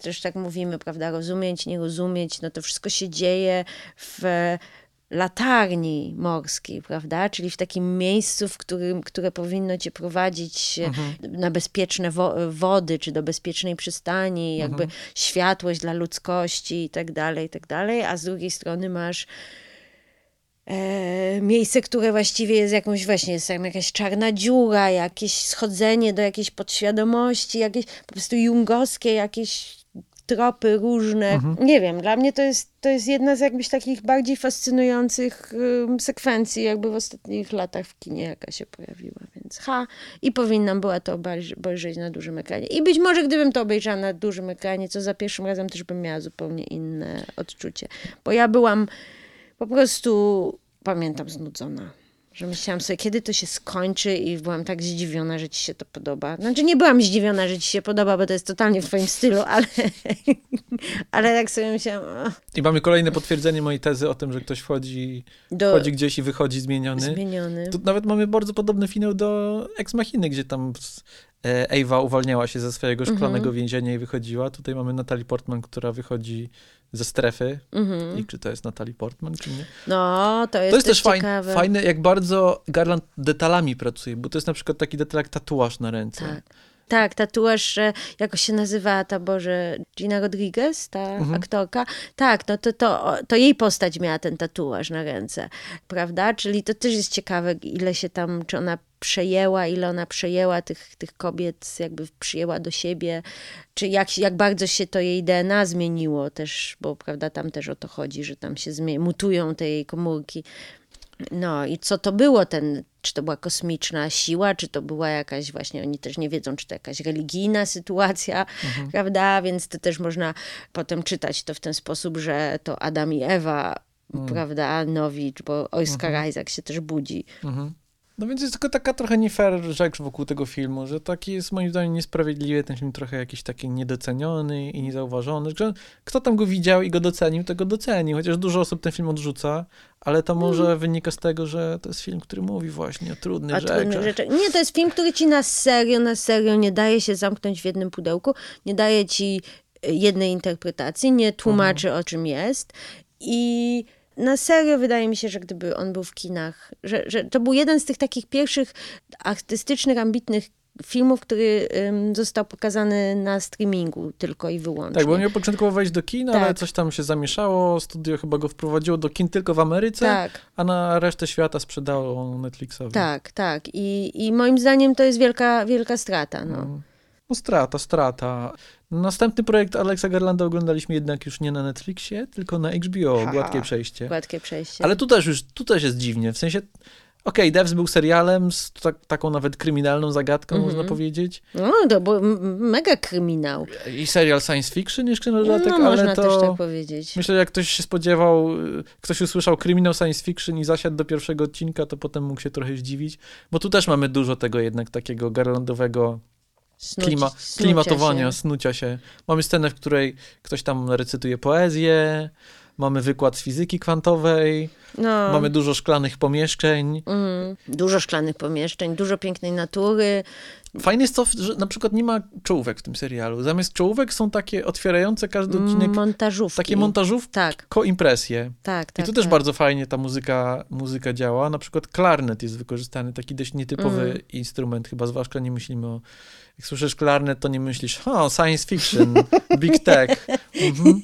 nie, nie myślę. No, to się Ale- że działa. A to jest w ogóle śmieszne, bo to jest takie połączenie połączenie ex machiny i anihilacji, ten, Tak, ten, zupełnie. e, ten serial. Bo Mhm. to są te same tematy właściwie, tylko jakby w innym ujęciu, po, Mhm. podobni bohaterowie, chociaż zupełnie inni.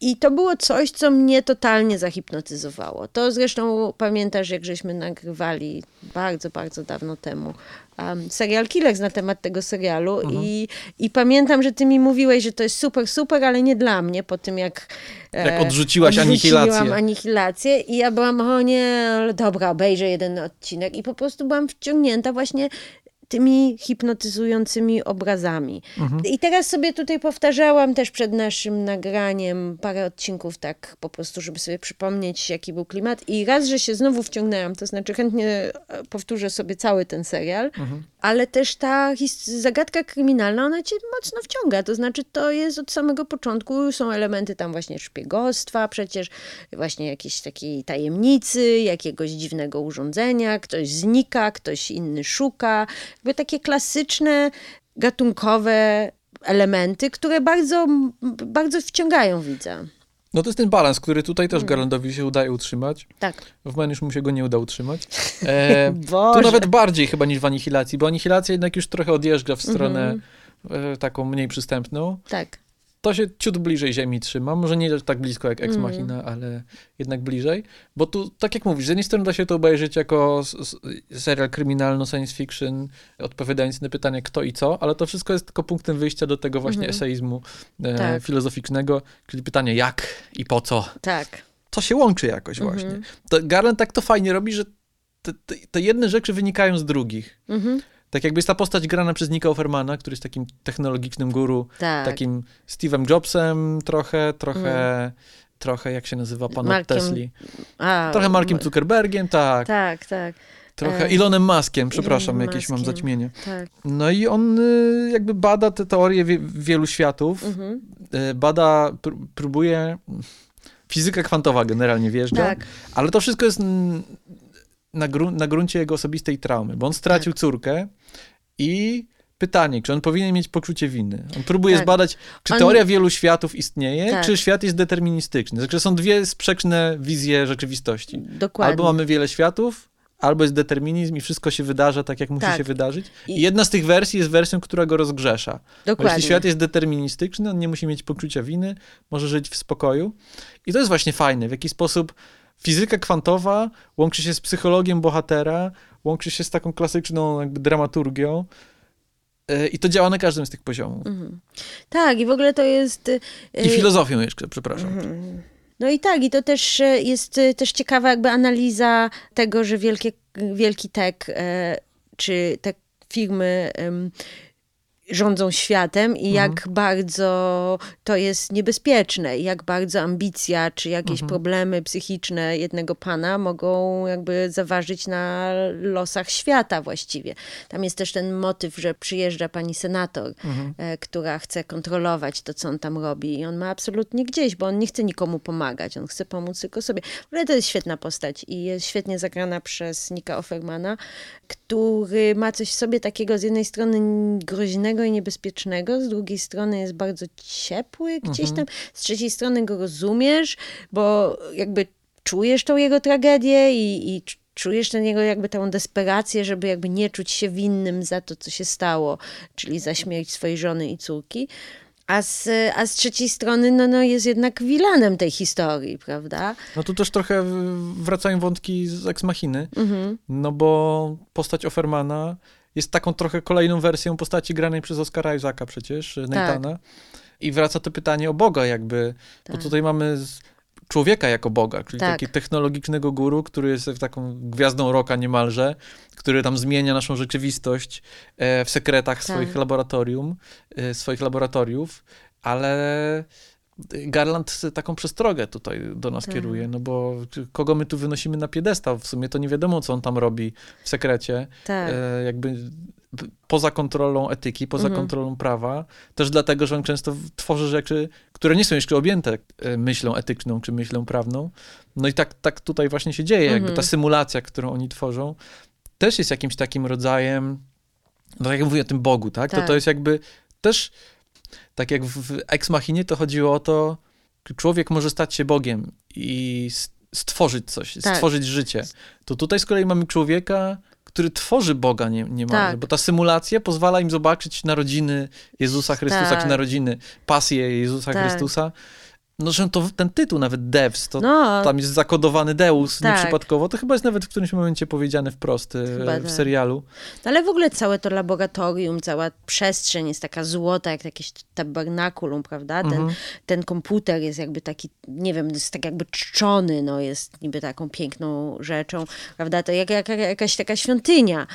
Tak, I... to jest trochę tak, że taką dziś czytałem interpretację, że Forrest i Katie, czyli e, Alison Peel, mhm. Nick Offerman, oni się zachowują jak e, kapłani nowej religii, tak. jak księża. Mhm. E, jedno z nich ma wątpliwości, to jest, to jest Nick Offerman, mhm. drugie z nich jest absolutnie dogmatyczne i przekonany o zasadności i jakby idealności projektu. I oni ten ich dogmatyzm wyraża się też w taki sposób, że oni nie chcą przetestować tej swojej teorii, że oni tak. jakby uznają, że okej, okay, świat jest w takim razie deterministyczny, bo oni poznają przyszłość. Tak. I nic z tym nie robią. Tak. Jedyną osobą, która próbuje coś z tym zrobić, jest główna bohaterka. Tak. I to jest też ciekawe. To jest też e, ciekawe pytanie. Jakże, to jest coś, co szczerze mówiąc nie potrafiłem sobie poradzić. Mm -hmm. Nie potrafiłem tego przemyśleć, kiedy mm -hmm. w finałowym odcinku bohaterka widzi przyszłość, widzi, że strzela do Nika Offermana, po czym nie strzela do niego. Mhm. I to jest ciekawe. Czy w takim razie, czy, czy to znaczy, że wiele światów, czy, czy to znaczy, że determinizm? Mhm. I gdzieś znalazłem taką właśnie ciekawą bardzo interpretację. E, to jest pytanie o to, czym jest wola w deterministycznym świecie? Tak. I, I to jest jedyna sytuacja, według tej interpretacji, to jest jedyna sytuacja, w jakiej w deterministycznym świecie może pojawić się wolna wola. Czyli kiedy wiemy, jaka będzie przyszłość, Ale wiemy, no... co jest zdeterminowane, to to jest jedyna okazja, w której możemy wykazać się wolną wolą mm. i nie zrobić tego, mm. co wiemy, że się stanie. E, I faktycznie główna bohaterka tego nie robi, chociaż potem jakby świat dokonuje takiej korekty. Tak, tak, e, tak. I dochodzi do pewnego wypadku, dochodzi tak. do katastrofy. Więc... Y, Sytuacja końcowa jest taka, jaka powiedzmy miała być, tak. prawda? Ale droga do niej była inna. No ciekawe. Witamy w BBC. Tak. E, rozmówki filozoficzne, odcinek 37. a, a co jest jeszcze ciekawe w tym serialu, to jest to, że on jest naprawdę przystępny, że my jest. niby mhm. rozmawiamy tutaj o wielkich tematach i mhm. poruszamy właśnie jakieś filozoficzne, i fizyka kwantowa i filozofia, prawda? A ogląda się go naprawdę przyjaźnie, w sensie, że i to jest też moim zdaniem zasługa jakby pisarstwa. Hmm? Alexa Garlanda, że, że to jest absolutnie wszystko jasne, że tam nie mamy jakichś takich pytań, mm, jeżeli chodzi o motywację bohaterów, ani o to, co się dzieje, ani jakiegoś takiego bardzo psychologicznego jakby rozumienia postaci, w tym sensie, że my wiemy, jak co te postacie myślą i gdzie one podążają, jakie są ich cele i to jest wszystko bardzo prosto nam przedstawione i, i w związku z tym to jest dosyć dostępne. Mhm. Plus to jest też e, historia miłosna gdzieś tam. No, no, mnie to najbardziej dziwiło, bo tak jak mówimy, że Garland jest taki chłodny i mhm. zimny i, i nieprzystępny i intelektualny i lewomózgowy i tak dalej. Mhm no i tutaj też trochę tak jest, ale no tak jak, okej, okay, w Ex Machinie mieliśmy tam wątek może miłości, ale to była taka bardziej seksualna no, rozgrywka, tak. E, bardziej chodziło o władzę. W Anihilacji mamy niby to cierpienie bohaterek, tę miłość e, bohaterki Natalie Portman do, do Oscara męża, Isaaca, tak. ale to jest też jakieś takie bardziej przez pryzmat traumy i tak bardziej po prostu na, na boleśnie i na zimno mm -hmm. przerabiane. To tutaj oczywiście Nico Ferman i trauma, śmierć córki, ale relacja Lili granej przez Sonę Mizuno z jej chłopakiem Jamiem, to jest coś, czym Byłym absolutnie... chłopakiem, tam jest cała jakby taka... Byłym, ale i przyszłym. Ale i przyszłym, tak. E, absolutnie kibicowałem i tak. absolutnie tak. to było takie ciepłe i wzruszające i aż robiło ci się dobrze jakoś tak na Tak, chciało na się, sercu. tak, dokładnie, chciało się podążać za tą dwójką mhm. plus e, też, no już mówiłeś o tym wykładzie z fizyki kwantowej, mhm. to jest jedna z moich ulubionych scen w tym E, serialu, ponieważ to jest scena, która jest, no, no nie wiem, ludzie się powinni uczyć pisać scenariusze na mhm. tej scenie właśnie, która, scena, która bardzo trudnego wykładu fizyki kwantowej, która nam działa jakby na, na dwóch płaszczyznach, czyli raz służy jako ekspozycja tłumaczenia nam, mhm. o co chodzi i różnych wa ważnych rzeczy, ale z drugiej strony obrazuje postać, czyli mhm. przedstawia nam postać i jej myślenie, jej motywację, czyli postać graną przez Alison Peel w tym wypadku. Ona się tam nie zgadza, jeśli dobrze pamiętam. Tak, ona się, panią, ona się wykład. nie zgadza, ale się w jaki sposób się nie zgadza i jak mhm. ona dyskutuje o mhm. tym, y, co ona myśli i dlaczego i tak dalej, jakby daje ci obraz, kim jest ta postać, plus to jest jeszcze moment, w którym... Um, widzimy, jak e, właśnie postać grana przez Nika Offermana poznaje postać Katie ona mhm. jest, mm -hmm. prawda? I w związku z tym też widzimy, dlaczego ona mu się zaczyna podobać i dlaczego ona, e, jakby on zaczyna z nią współpracować i tak dalej. To jest strasznie fajne, jakby na trzech poziomach, już mówiłam dwa, na trzech poziomach -hmm. ten, to działa e, i te, ten scenariusz jest, to, to jest wszystko bardzo dobrze napisane. Mhm. Ja muszę powiedzieć, że jedyna rzecz, która, jedyny problem, jaki miałam z tym, z tym serialem, to, mhm. była, to było aktorstwo. Mhm. Bardzo trudno mi było się przyzwyczaić do aktor, aktorstwa głównej bohaterki, czy granej przez, przez Sonoje Mizuno. Mhm. Potem doszłam do wniosku, że to jest po prostu taki sposób filmowania, znaczy to jest taki sposób podawania dialogów właściwie w tej produkcji, że właściwie to jest takie, takie dosyć chłodne i takie dosyć zdystansowane i że to jest taka postać i że to właśnie w taki sposób ci aktorzy grają w tym serialu. Tak, także to można, także to można w dwie strony krzyczeć, bo z jednej strony, okej, okay, Mizuno jest tancerką, mhm. więc ona nie ma takiego backgroundu aktorskiego jak mhm. Alison Peel czy Nico Ferman, którzy są po prostu rakietami. Tak. I faktycznie można się przyczepić, myślę, ale jak dla mnie to taka, jakaś taka sztywność i jakieś takie emocjonalne wycofanie tej bohaterki, Lili ona się nazywa, tak. chyba jeszcze tego nie powiedzieliśmy, tak. Dzia działa zupełnie. Tym bardziej, że Mizuno ma tutaj dość takie niewdzięczne zadanie aktorskie, bo ona dużo musi siedzieć sama w pomieszczeniach. Się smucić. Się smucić. No tak. I ona bardzo dobrze, może właśnie to jest to takie przygotowanie mm. aktorskie, że ona to, to tak niemalże baletowo ogrywa mm -hmm. czasem, że to nie tak, że ona robi jakieś miny, tylko ona jakby ciałem, ciałem dużo tutaj tak, przemawia, dużo prawda. pracuje, siedzi w, w kącie kadru wygięta tak. w jakiejś takiej pozycji. To prawda. To I to prawda. działa bardzo fajnie. To też trzeba powiedzieć, że Sonai Mizuno to jest taka chyba jedna z takich osób, które powracają zawsze mm. w filmach Garlanda. Tak jak Panowie od muzyki, mm -hmm. tak jak no, Oscar Isaac się zdarza, tak. E, no i Sonai Mizuno, jej chyba nie będzie dopiero w jego nadchodzącym projekcie. On teraz A w przygotowuje tym jakiś film. W Men, Men Sonai Mizuno jest niespodzianka, e, jest panią na telefonie policyjnym. A, okej. Okay. Jak główna bohaterka dzwoni A. po policję, to odbiera Sonoja Mizuno. A, nie wiedziałam tego, no widzisz. Mm, nie, żebym ją poznał po głosie, po prostu A, przeczytałem w napisach. Okej. Okay. No to fajnie, ale to miło, to miło, że ewidentnie się lubią państwo.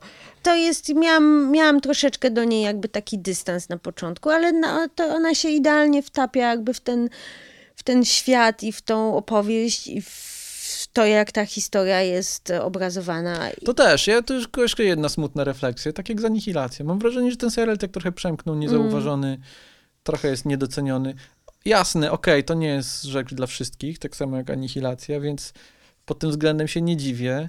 Natomiast mam nadzieję, że to są rzeczy, które z czasem zdobędą jakiś taki kultowy status, bo przynajmniej na to zasługują. Mhm. W mojej głowie już mają, ale teraz niech cały świat stanie się mną. I ja będę Bogiem. To bardzo garlandowskie tematy.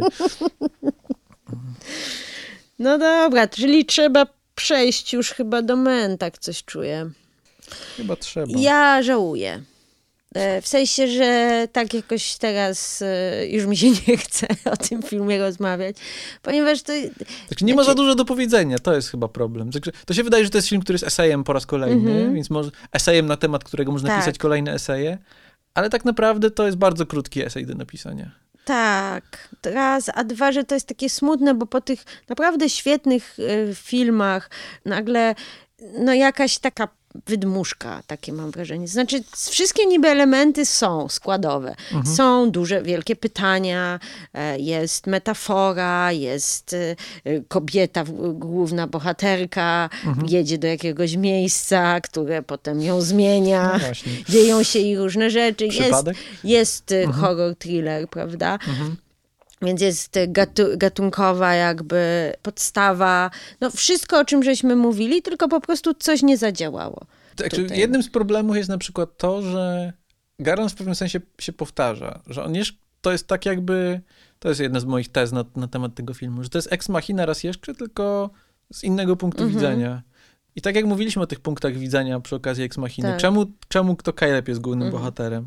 Właśnie dlatego, że to jest najciekawszy punkt Tak. widzenia do opowiedzenia tej historii.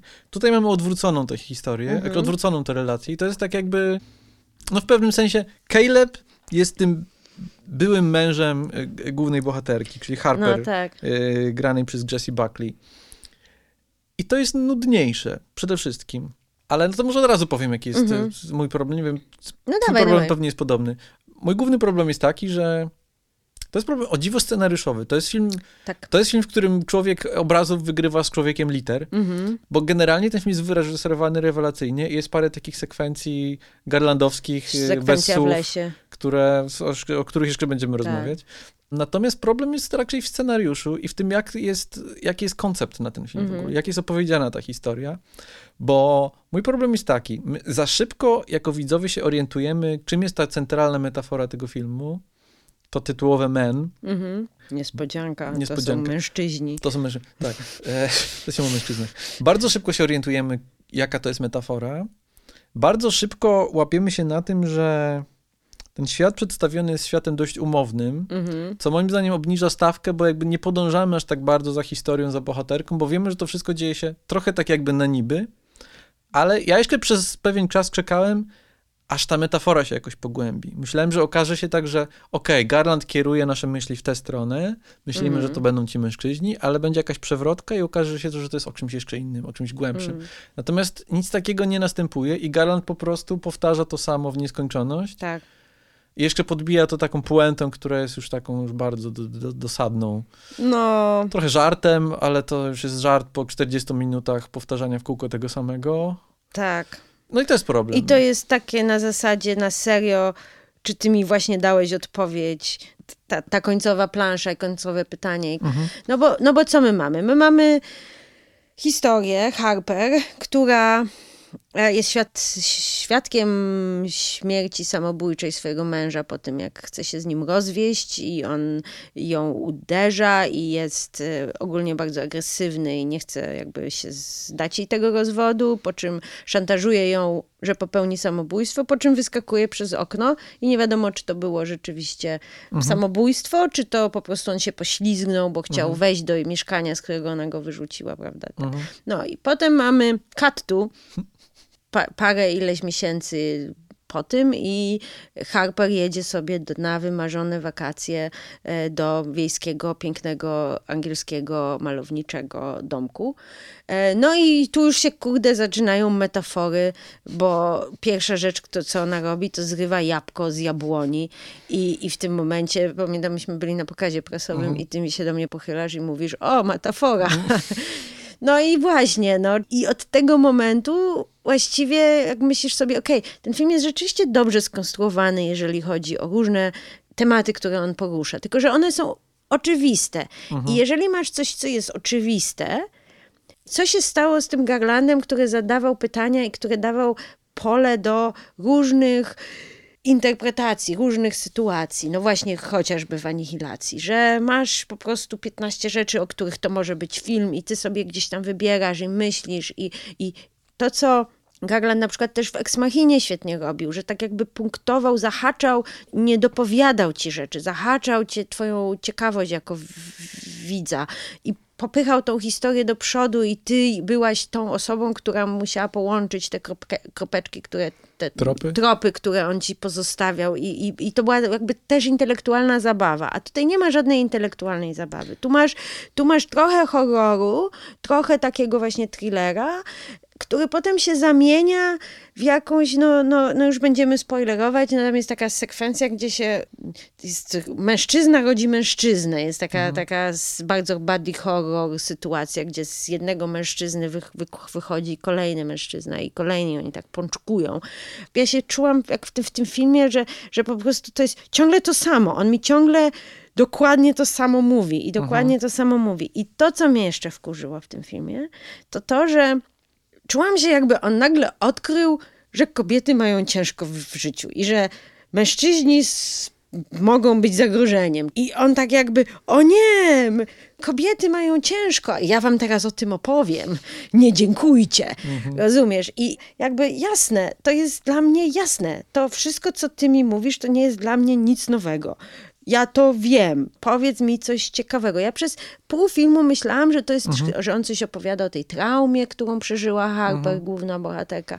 Z tym gra, że, że oczywiście, że ci mężczyźni, y, którzy wszyscy są tacy sami, symbolizują. To jest tak, że jakby to tak- też można czytać na dwa sposoby, Tak. powiedzmy, tylko że te dwa, to niedobrze się ze sobą łączą te dwa sposoby. Jeden Mhm. sposób jest taki, że Harper miała toksycznego męża, który umarł i ona żyje w poczuciu winy, jakby w nieprzepracowanej traumie i tak dalej. I ta trauma jest na tyle silna, że ona w każdym mężczyźnie widzi powracający ten sam problem. I to jest jakby jej osobisty problem, którym ona projektuje na Tak. cały świat. To jest jedna interpretacja. Druga interpretacja taka, że to jest alegoria i to Mhm. jest to jest los każdej kobiety, że wszyscy ci mężczyźni są tak naprawdę tacy sami, że Że świat jest zapełniony po prostu przemocą wobec co jest kobiet. oczywiście wzmocnione przez Tak. wybór obsadowy, czyli fakt, że Rory Kinnear gra każdego z mężczyzn, e, co jest jakby samym pomysłem obsadowym Pomysł, i tak. reżyserskim Nie, i to scenizacyjnym jest jest super. super ciekawym, tym bardziej, że Garland tutaj też pozwala sobie trochę na odrobinę poczucia humoru. To jest też- Postać to jest Jeffreya tutaj bardzo, bardzo na Tak. plus. To się trochę jedno z drugim nie łączy, że takie jakby to uogólnienie tego do tej alegorii losów każdej kobiety trochę, trochę spłyca ten wątek osobisty, tak mi się wydaje. Tak.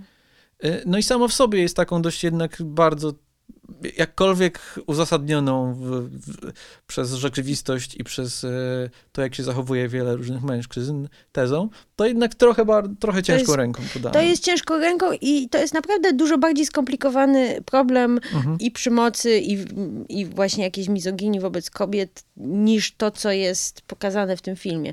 No, y, mi się to skojarzyło, skojarzył ten film z y, ostatnim pojedynkiem Ridleya Scotta, ale nie w ten sposób, co, co tobie się skojarzył. To ja zaraz powiem, co mi się skojarzy. Tak, tylko skojarzył mi się w ten sposób, że to jest kolejny film, który Facet odkrył feminizm. Dokładnie. Facet odkrywa, że kobieta, że kobiety są, mają kiepsko. I w ogóle nie ma żadnej jakby subtelności w tym, w tym, w tym sensie, że kobiety tak, mają ciężko, ale to nie jest zero-jedynkowe, czarno-białe i tak dalej. Świat, bo świat taki nie jest po prostu. I, dlatego nie, nie, nie twierdzę, że tylko kobiety mogą robić filmy o mitu, bo absolutnie nie. Ym, Ale jakoś po prostu, nie wiem, młoda, obiecująca kobieta jest, czy obiecująca młoda kobieta jest bardzo dużo ciekawszym i dużo bardziej jakimś takim mm, zniuansowanym filmem. No tak jak powiedziałeś, no, nawet Ex Machina jest ciekawszym filmem o Tak. mitu niż Men, tego samego reżysera.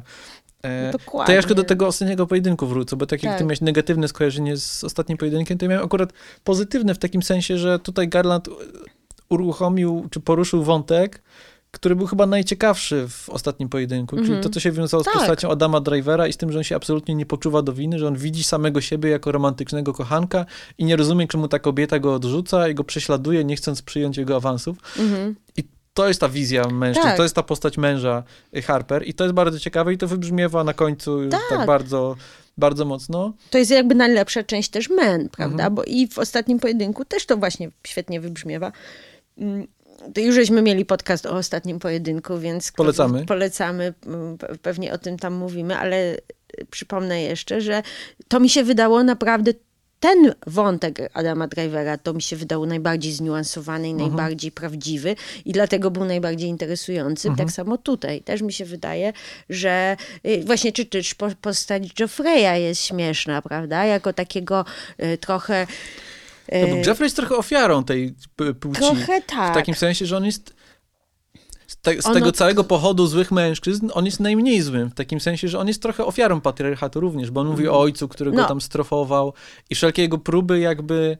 No, ale on, on odgrywa też pewną rolę, którą, która jest bardzo staroświecka, czyli takiego e, dżentelmena, Gentleman. szarmanckiego dżentelmena. Ale to wszystko mu nie wychodzi, to jest właśnie ciekawe. Nie, to w ogóle mu nie wychodzi, ale wiesz, takiego obrońcy kobiet, on przecież tam wychodzi w pewnym Tak, tak. momencie, tam, żeby chce żeby na gusa przepędzić jakoś, e, czy coś i tam, tam ca, e, krzyczy, krzyczy, krzyczy do jakby, nie wiem, pustej łąki, czy nie wiem, co tam, co tam się dzieje, ale to jest też dosyć jakby toksyczna i nieprawdziwa Tak, tak, sytuacja i też taka jakby mm, traktująca kobiety z góry jako Mhm. e, piękne kwiaty, które mają, są, powinny być czczone i adorowane i by, właśnie. I to jest akurat też ciekawe w języku zaklęte tutaj, jak on używa takich różnych eufemizmów, Mhm. Tak. które są właśnie protekcjonalne. Na przykład jest ten cały wątek, że podpasek, które nie mogą być spuszczone w toalecie. Mhm. Tak. I już teraz nie pamiętam, jak on mówi o tych podpaskach, Tak. ale mówi jakoś w taki sposób, tak puszcza oko i mówi, że o, wiadomo o co chodzi, ho, ho, ho. tak.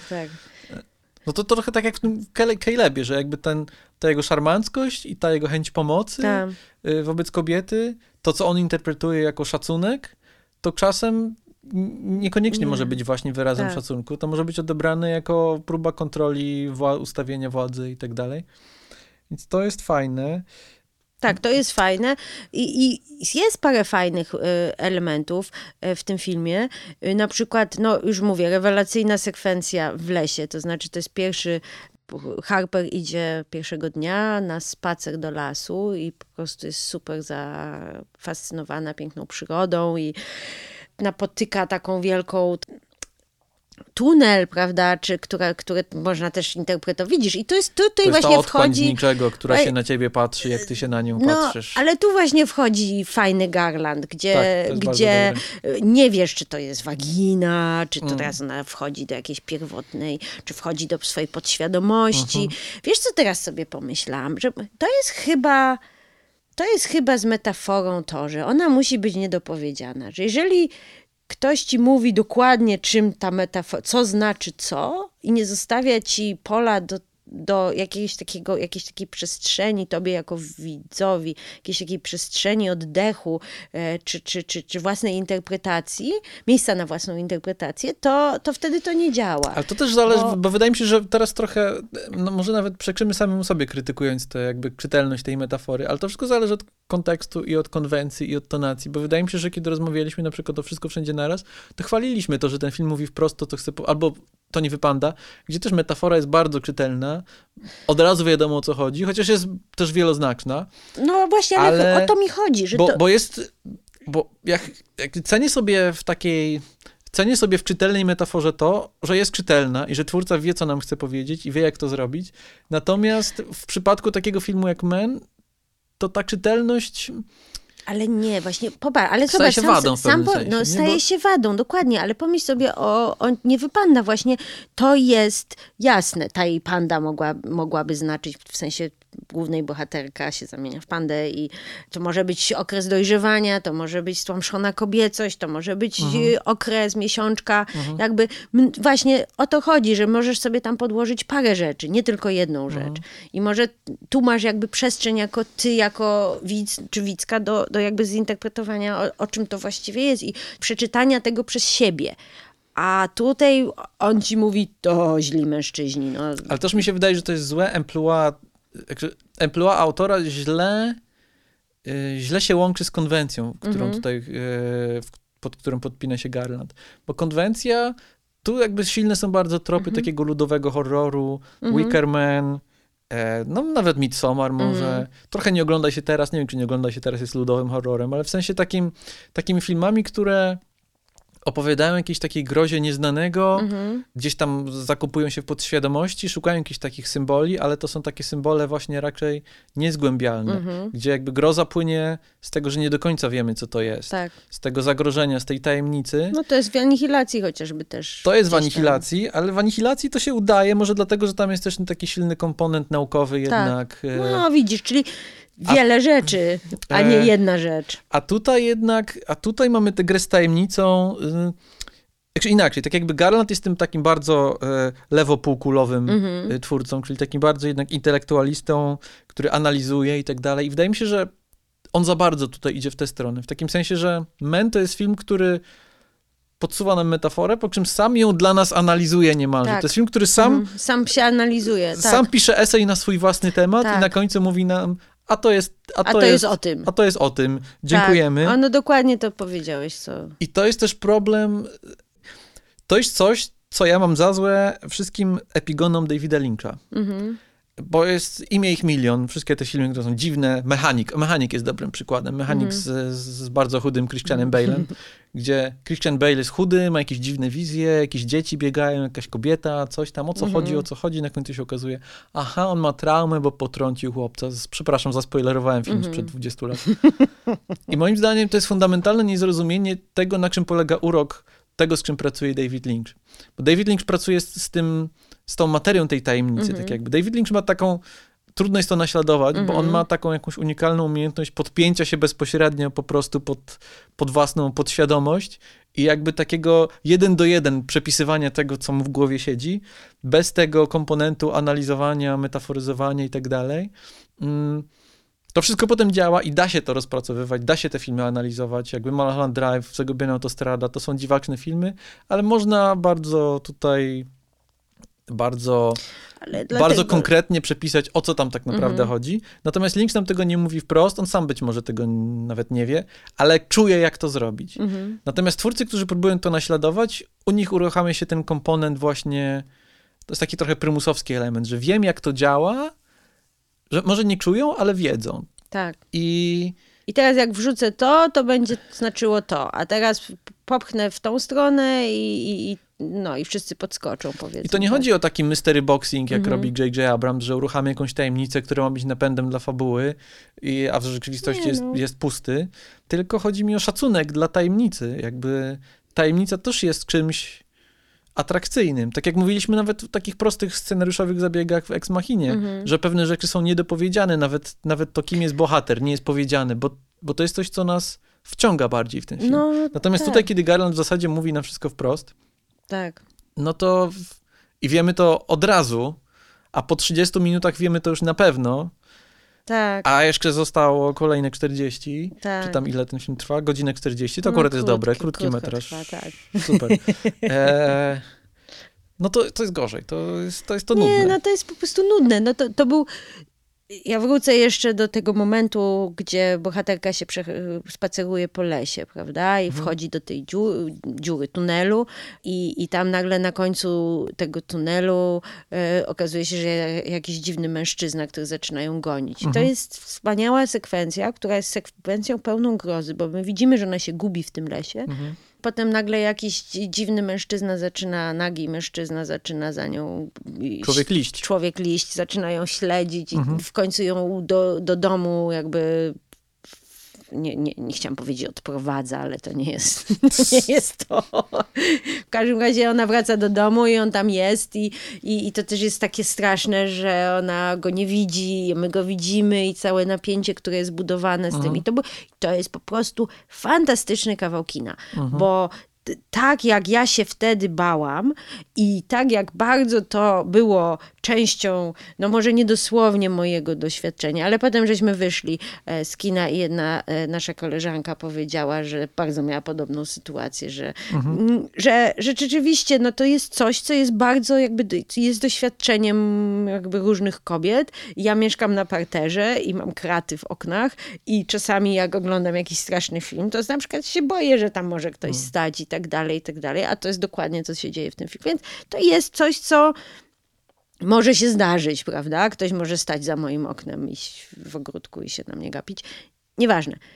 Chodzi o to, że to było świetne, i nawet jeszcze ta sekwencja w kościele jest taka, gdzie, gdzie bohaterka jakby przeżywa ten swój, przychodzi do tego kościoła po, jak, po jakąś um, pocieszenie, nie wiem, modli się, jest tam jest ta dziwna chrzcielnica, która podejrzewam, że normalnie w żadnym kościele by się nie znalazła, gdzie z jednej strony jest człowiek liść, a z drugiej strony jest pani, która e, wkłada sobie palce w waginę, zdaje się.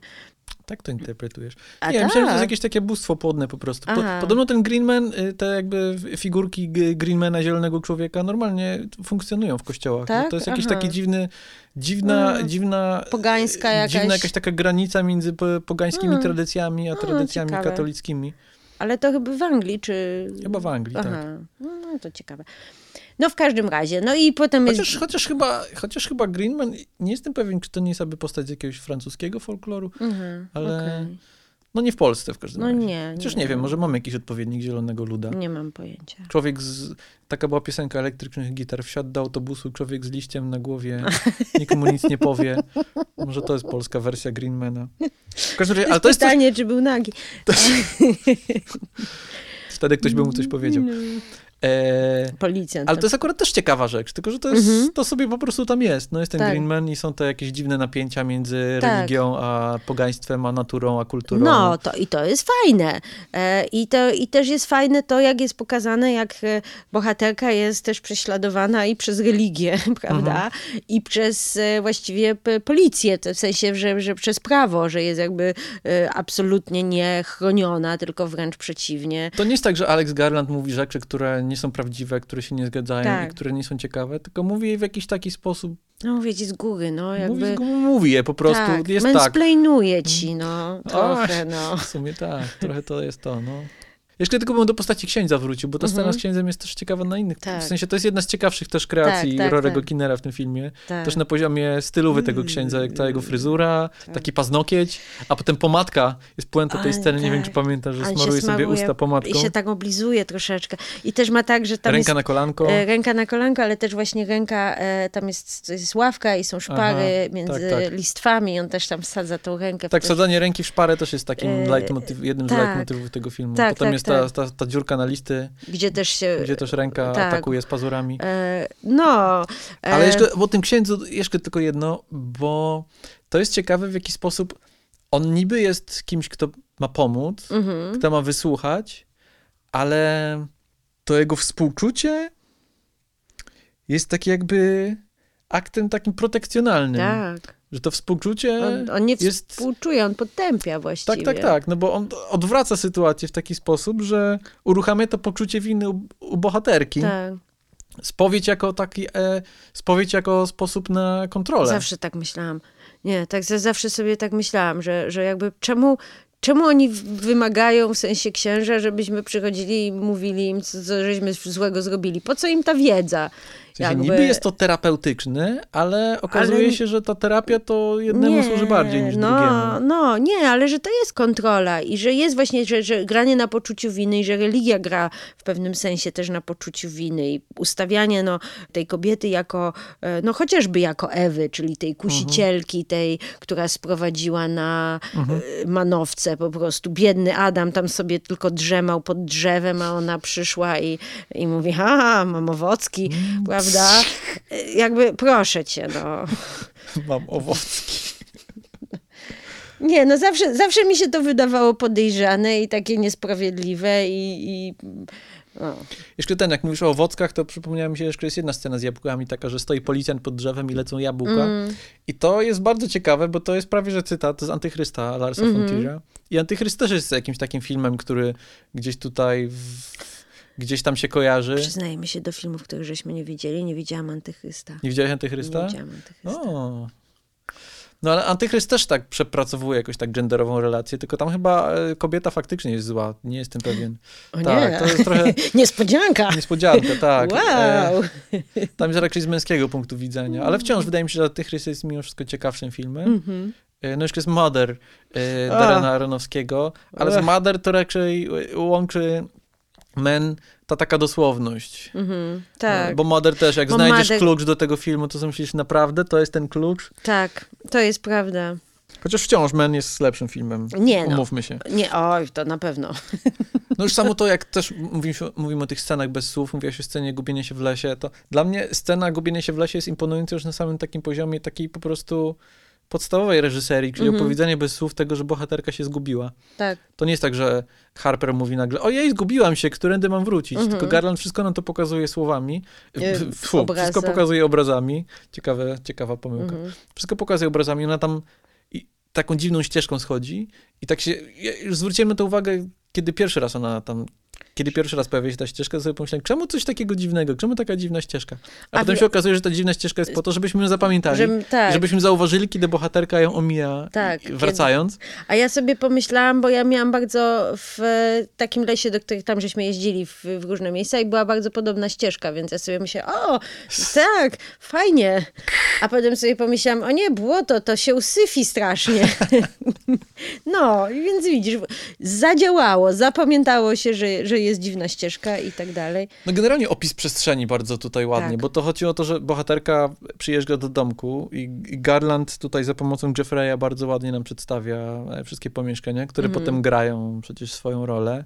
Tak, Kolor świetnie pracuje w tym filmie, gdzie mamy Tak. ten taki pomarańczowy pokój z tej retrospekcji, który jest takim dziwnym, dziwnym kolorem, który zarazem jest kolorem jakiegoś takiego ciepła i komfortu, a z drugiej strony wprowadza jakiś taki odrealniony klimat i jakieś tak, takie zagrożenie. Jakaś... Sam fakt, że w tym domku, w którym y, Harper spędza większość filmu, ściany są czerwone, Mhm. to mi się z kolei kojarzy lśnie, z lśnieniem Stanleya Kubricka, no gdzie ciekawe. mamy czerwoną łazienkę. Tak, I ta łazienka tutaj jest ty- czerwona nieprzypadkowo, bo to ma być taki wykrzyknik. Mhm. To, to nie jest zwykła łazienka. Bo W Tak. łazienkach może jest strasznie na co dzień, ale w tej jest jeszcze straszniej. I tak samo jest Tu- tutaj. Tutaj też jest czerwona łazienka, tak. No też zie- zieleń. No zieleń w ogóle, to jak e, Garland używa przyrody w swoich filmach, to jest bardzo ciekawe, Mhm. bo jest, e, jest jakby takie, taka fuzja między przyrodą a, a technologią gdzieś w jego tych poprzednich filmach Mhm. i ten kolor zielony, ta natura, taka bardzo soczysta zieleń tej, tej, tej natury, tutaj jest ten las, jest taki wyjątkowo, Mhm. wyjątkowo zielony, ale w każdym jego filmie jest las bardzo, są lasy bardzo zielone.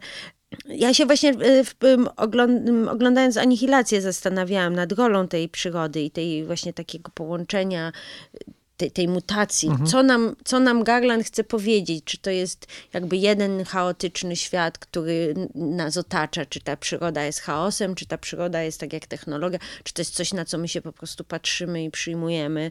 Coś, co nas otacza? Można różnie, różnie to interpretować, natomiast on lubi ładne, ładne drzewa, to na pewno. reżyser drzew.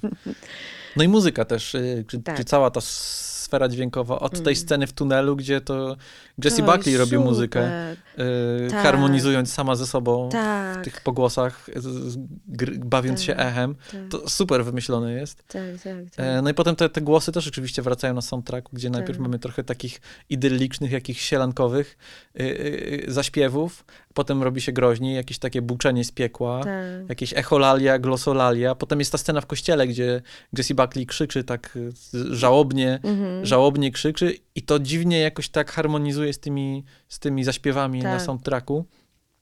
Mm. Nie Mamy no. też akustyczną piosenkę. Hmm. Na początku, jak A. Jesse Buckley jedzie samochodem. A, jest To jest, to jest bardzo ciekawe, bo wydaje się, że to jest piosenka z soundtracku, Mhm. po czym nagle ona zatrzymuje się, wyłącza samochód Mhm. i piosenka gaśnie momentalnie. Mhm. Okazuje się, że to była piosenka diegetyczna. To też takie jest ciekawe, taki przeskok między Mhm. taką sferą jakąś taką bajkową, a, a rzeczywistością. I ta piosenka to znamienne wraca na koniec. Mhm. Chyba sygnalizując to nowe, Nowe nowe otwarcie, genezis, tak. które nadeszło, bo przyjeżdża koleżanka również w ciąży. Tak, I to jest chyba ta taka dobra ciąża. tak. Taka ciąża- Kobieca ciąża, tak. Kobieca ciąża, która jest taka kreatywna, twórcza Mm. i przynosi dobro, w przeciwieństwie do tej Męskiej. męskiej matrioszki, którzy rodzą w kółko samych toksycznych Tak, siebie w kółko. Tak, tak, tak. Tam jest jeszcze taki ciekawy, to już też mówiłam w Mówi się, taki ciekawy trop właśnie horrorowy, odwrócony, Mhm. e, który mi się bardzo podobał, że bohaterka, no bo prawda, jest atakowana przez tych mężczyzn w tym domu na końcu i powinna być coraz bardziej przerażona i wszystko powinno być coraz straszniejsze, a, a, a ona właściwie jest coraz bardziej znudzona i na końcu, jak już się pojawia ten jej mąż, jako ta ostatnia e, inkarnacja tego toksycznego mężczyzny, to jest właściwie wkurzona i zirytowana i Ona znudzona. jest coraz bardziej jak my, im dalej w film. Tak, trochę tak. Trochę tak, ale to cieka ciekawe, taka, ciekawa taka zabawa z tym tropem. Tak, no. tak, bo zamiast uciekać w którymś momencie, ona już po prostu odwraca się napięcie i mówi, a, Okej, rób, rób co chcesz, Tak, ja, ja sobie idę do idę, domu. tak, tak. A potem siada, siada na kanapie i tak, ach, z czego ty chcesz właściwie ode mnie? Ja jeszcze muszę docenić ten element body horroru, który Mhm. jest y, na tyle dziwny i nieprzyjemny, że jakże ja nie jestem fanem takich rzeczy na takim poziomie jakby żołądkowym. Mhm, Nie mam z tego super frajdy. mhm. Na mnie to działa raczej tak, jak powinno. Chociaż nie tak, że wychodzę z kina, ale Ale nie jest to, mówi ci, nie jest to mówi, że... przyjemne. Mówię o tej dziwnej, podzielonej Au, ręce. Tak. Chociaż to jest też jedna z rzeczy, które trochę pogrążają ten film, Mhm. bo ten motyw, e, motyw przepołowionej ręki, przeciętej ręki, z podwójnej ręki, nie wiem jak to nazwać, Mhm. on się pojawia dość szybko w retrospekcji, bo wiemy, że to jest ręka męża, który wypadł przez okno i nadział się na taki tak, płot, więc rękę, kiedy, kiedy ręka zielonego człowieka zostaje przecięta przez Jesse Buckley nożem i on potem chodzi z tą taką przepołowioną ręką, A, tak. to od razu wiadomo, że to jest jej mąż. Tak, Tak. Jakby. E, 20 minut później okazuje się, że faktycznie niespodzianka to był jej mąż. Mhm. Więc na takim poziomie jakby gry z oczekiwaniami, zaskoczeń, Tak, ukrywanie to- metafor, to, to, to, to No, nie działa za dobrze. Natomiast to działa tak. dobrze na takim poziomie czysto, czysto fizycznym, Tak. fizycznego doświadczenia. Tak, bo to jest okropne. Bo tam jest jeszcze taki motyw, że ona, że ta ręka jakby, że ona ją przepoławia, ale potem ona jest jakby użyta przeciwko niej, bo Tak, prawda, tak, tak. przez to, że ten mężczyzna, jeden z tych mężczyzn ma ekstra kończynę, jakby może ją bardziej przetrzymać i tam poddusić, czy ja już nie pamiętam, co on tam robi, ale coś nieprzyjemnego na pewno. Tak, więc to jest coś, co jest straszne, ale zarazem takie dziwaczne, groteskowe i, i gore, taka... Tak. Tak, nie, no. Gor, gorteska zapisałem Ja sobie go- na, kartek, na karteczce. Ładnie, Mhm. ładnie, ładnie. To, to mi się podobało, jakby to, Tak, to tak, było ja też takie dziwne, dziwna jakaś taka sytuacja i tak dalej. Ale to już był ten moment filmu, gdzie ja już chciałam sobie pójść Tak. do domu. Ale fakt jest, że rzeczywiście e, jest o czym mówić przy tym filmie. Mhm. Ja bym to powiedziała, że to jest taka ambitna porażka, że tak. jakby przynajmniej coś próbował zrobić Aleksander, Aleksander znowu, Alex Garland i Mhm. i może mu nie wyszło, i szkoda, że mu nie wyszło, i powinno mu było wyjść, bo, bo wychodziło mu dużo lepiej w innych filmach, ale jakby okej, niech będzie, no. Niech mu będzie. niech mu będzie. Także się cieszę, że to jakby go nie powstrzymało i on już ma kolejny projekt w planach. Tam chyba ma nawet, ma nawet już tytuł, Civil War się nazywa. Mhm. Nawet już ogłoszono obsadę. A, kto będzie grał? Nie bardzo pamiętam. Na pewno Aha. gra Kaylee Sp- Spaney, tak się chyba wymawia Mhm. nazwisko, czyli aktorka, Tak. która grała w, w Devs. Co ciekawe, grała tam chłopaka, to właśnie też taka A, okej. taki ciekawy myk obsadowy tam był. Mhm. Więc na pewno ona będzie w tym nowym filmie. Co ciekawe, nie będzie Sonoi Mizuno, ale to chyba Mm. dlatego, że Sonoya Mizuno gra teraz w spin-offie Gry o Tron, więc po prostu Okej. była zajęta w Westeros. o, E, okej. Ale myślę, że no pewnie może dobrze dla jej kariery, chociaż wolałbym ją zobaczyć w nowym filmie Alexa No, Garlanda niż pewnie w jakimś tak. tam spin-offie Gry o Tron. Ach, zobaczysz, jeszcze będziemy oglądać ten spin-off. Pewnie tak. Mm. E, No, ja, ja chętnie zobaczę następny film. e, Civil. War, powiedziałem to już? Tak tak się powiedziałeś, powiedziałeś. A to kostiumowe, nie kostiumowe, czy to... To Nie wiem, nic nie wiem. Na pewno nie jest to Kapitan Ameryka kontra Iron Man. A, może by było ciekawe jakby. Nie, ale to jest fajne, że, że jednak, Jasne. tak jak się mówi, że nie ma już tych filmów średniobudżetowych i tylko się kręci blockbustery albo filmy telefonem, Mm, to fajnie, że jednak są twórcy, którzy ciągle potrafią jakoś sobie poradzić w tym, mi- w mnie tym z- okrutnym biznesie filmowym Tak. i kręcą coś, co jest osobne i co jest ambitne i co jest ciekawe i nawet jak się nie udaje, tak jak Men, to wciąż jest To ciekawe. jest, to, to jest ciekawe. E, tak, i też e, mnie strasznie złości, jak się mówi, że już nie ma dobrych filmów artystycznych, że już nie ma arthouse'u, że e, kiedyś to były filmy, kiedyś to byli mistrzowie, a teraz to, to B, nie ma nic i, i tak dalej. I, a potem właśnie jest taki Aleksan Aleksander znowu, kurde, jak jego mama jestem. Aleks Aleksander, tak. E, umyj ręce. Dokładnie. E, No, więc cieszę się, że są tacy ludzie właśnie jak Alex Garland czy e, Jonathan Glazer, którzy robią jednak ciekawe filmy. Glazer, Inne. który też szykuje nowy film, No wiem, wiem, wiem. na który pewnie czekamy. No, a nie? No, no ja, jak, mu- jak już tutaj mówimy o y, ulubionych filmach dekady, no to Pod skórą jest moim No zdecydowanie wiem, ulubionym filmem tak. poprzedniej dekady, więc y, czekam, czekam. Czy wy czekacie? Y, I czy czekacie na kolejny odcinek y, naszego podcastu, w którym będziemy rozmawiać, jeszcze nie, Nie wiemy o wiemy. czym, klasycznie. Klasyczne zakończenie. Klasy- O czym będzie następnym razem? Nie, wiemy. wiadomo, Kiedyś się ale dowiemy. tak, ale na pewno będziemy długo rozmawiać. Jakoś tam ostatnio wychodzą długie te podcasty. Ale czemu nie? Dobrze, dziękujemy za uwagę. Do usłyszenia. Dziękujemy.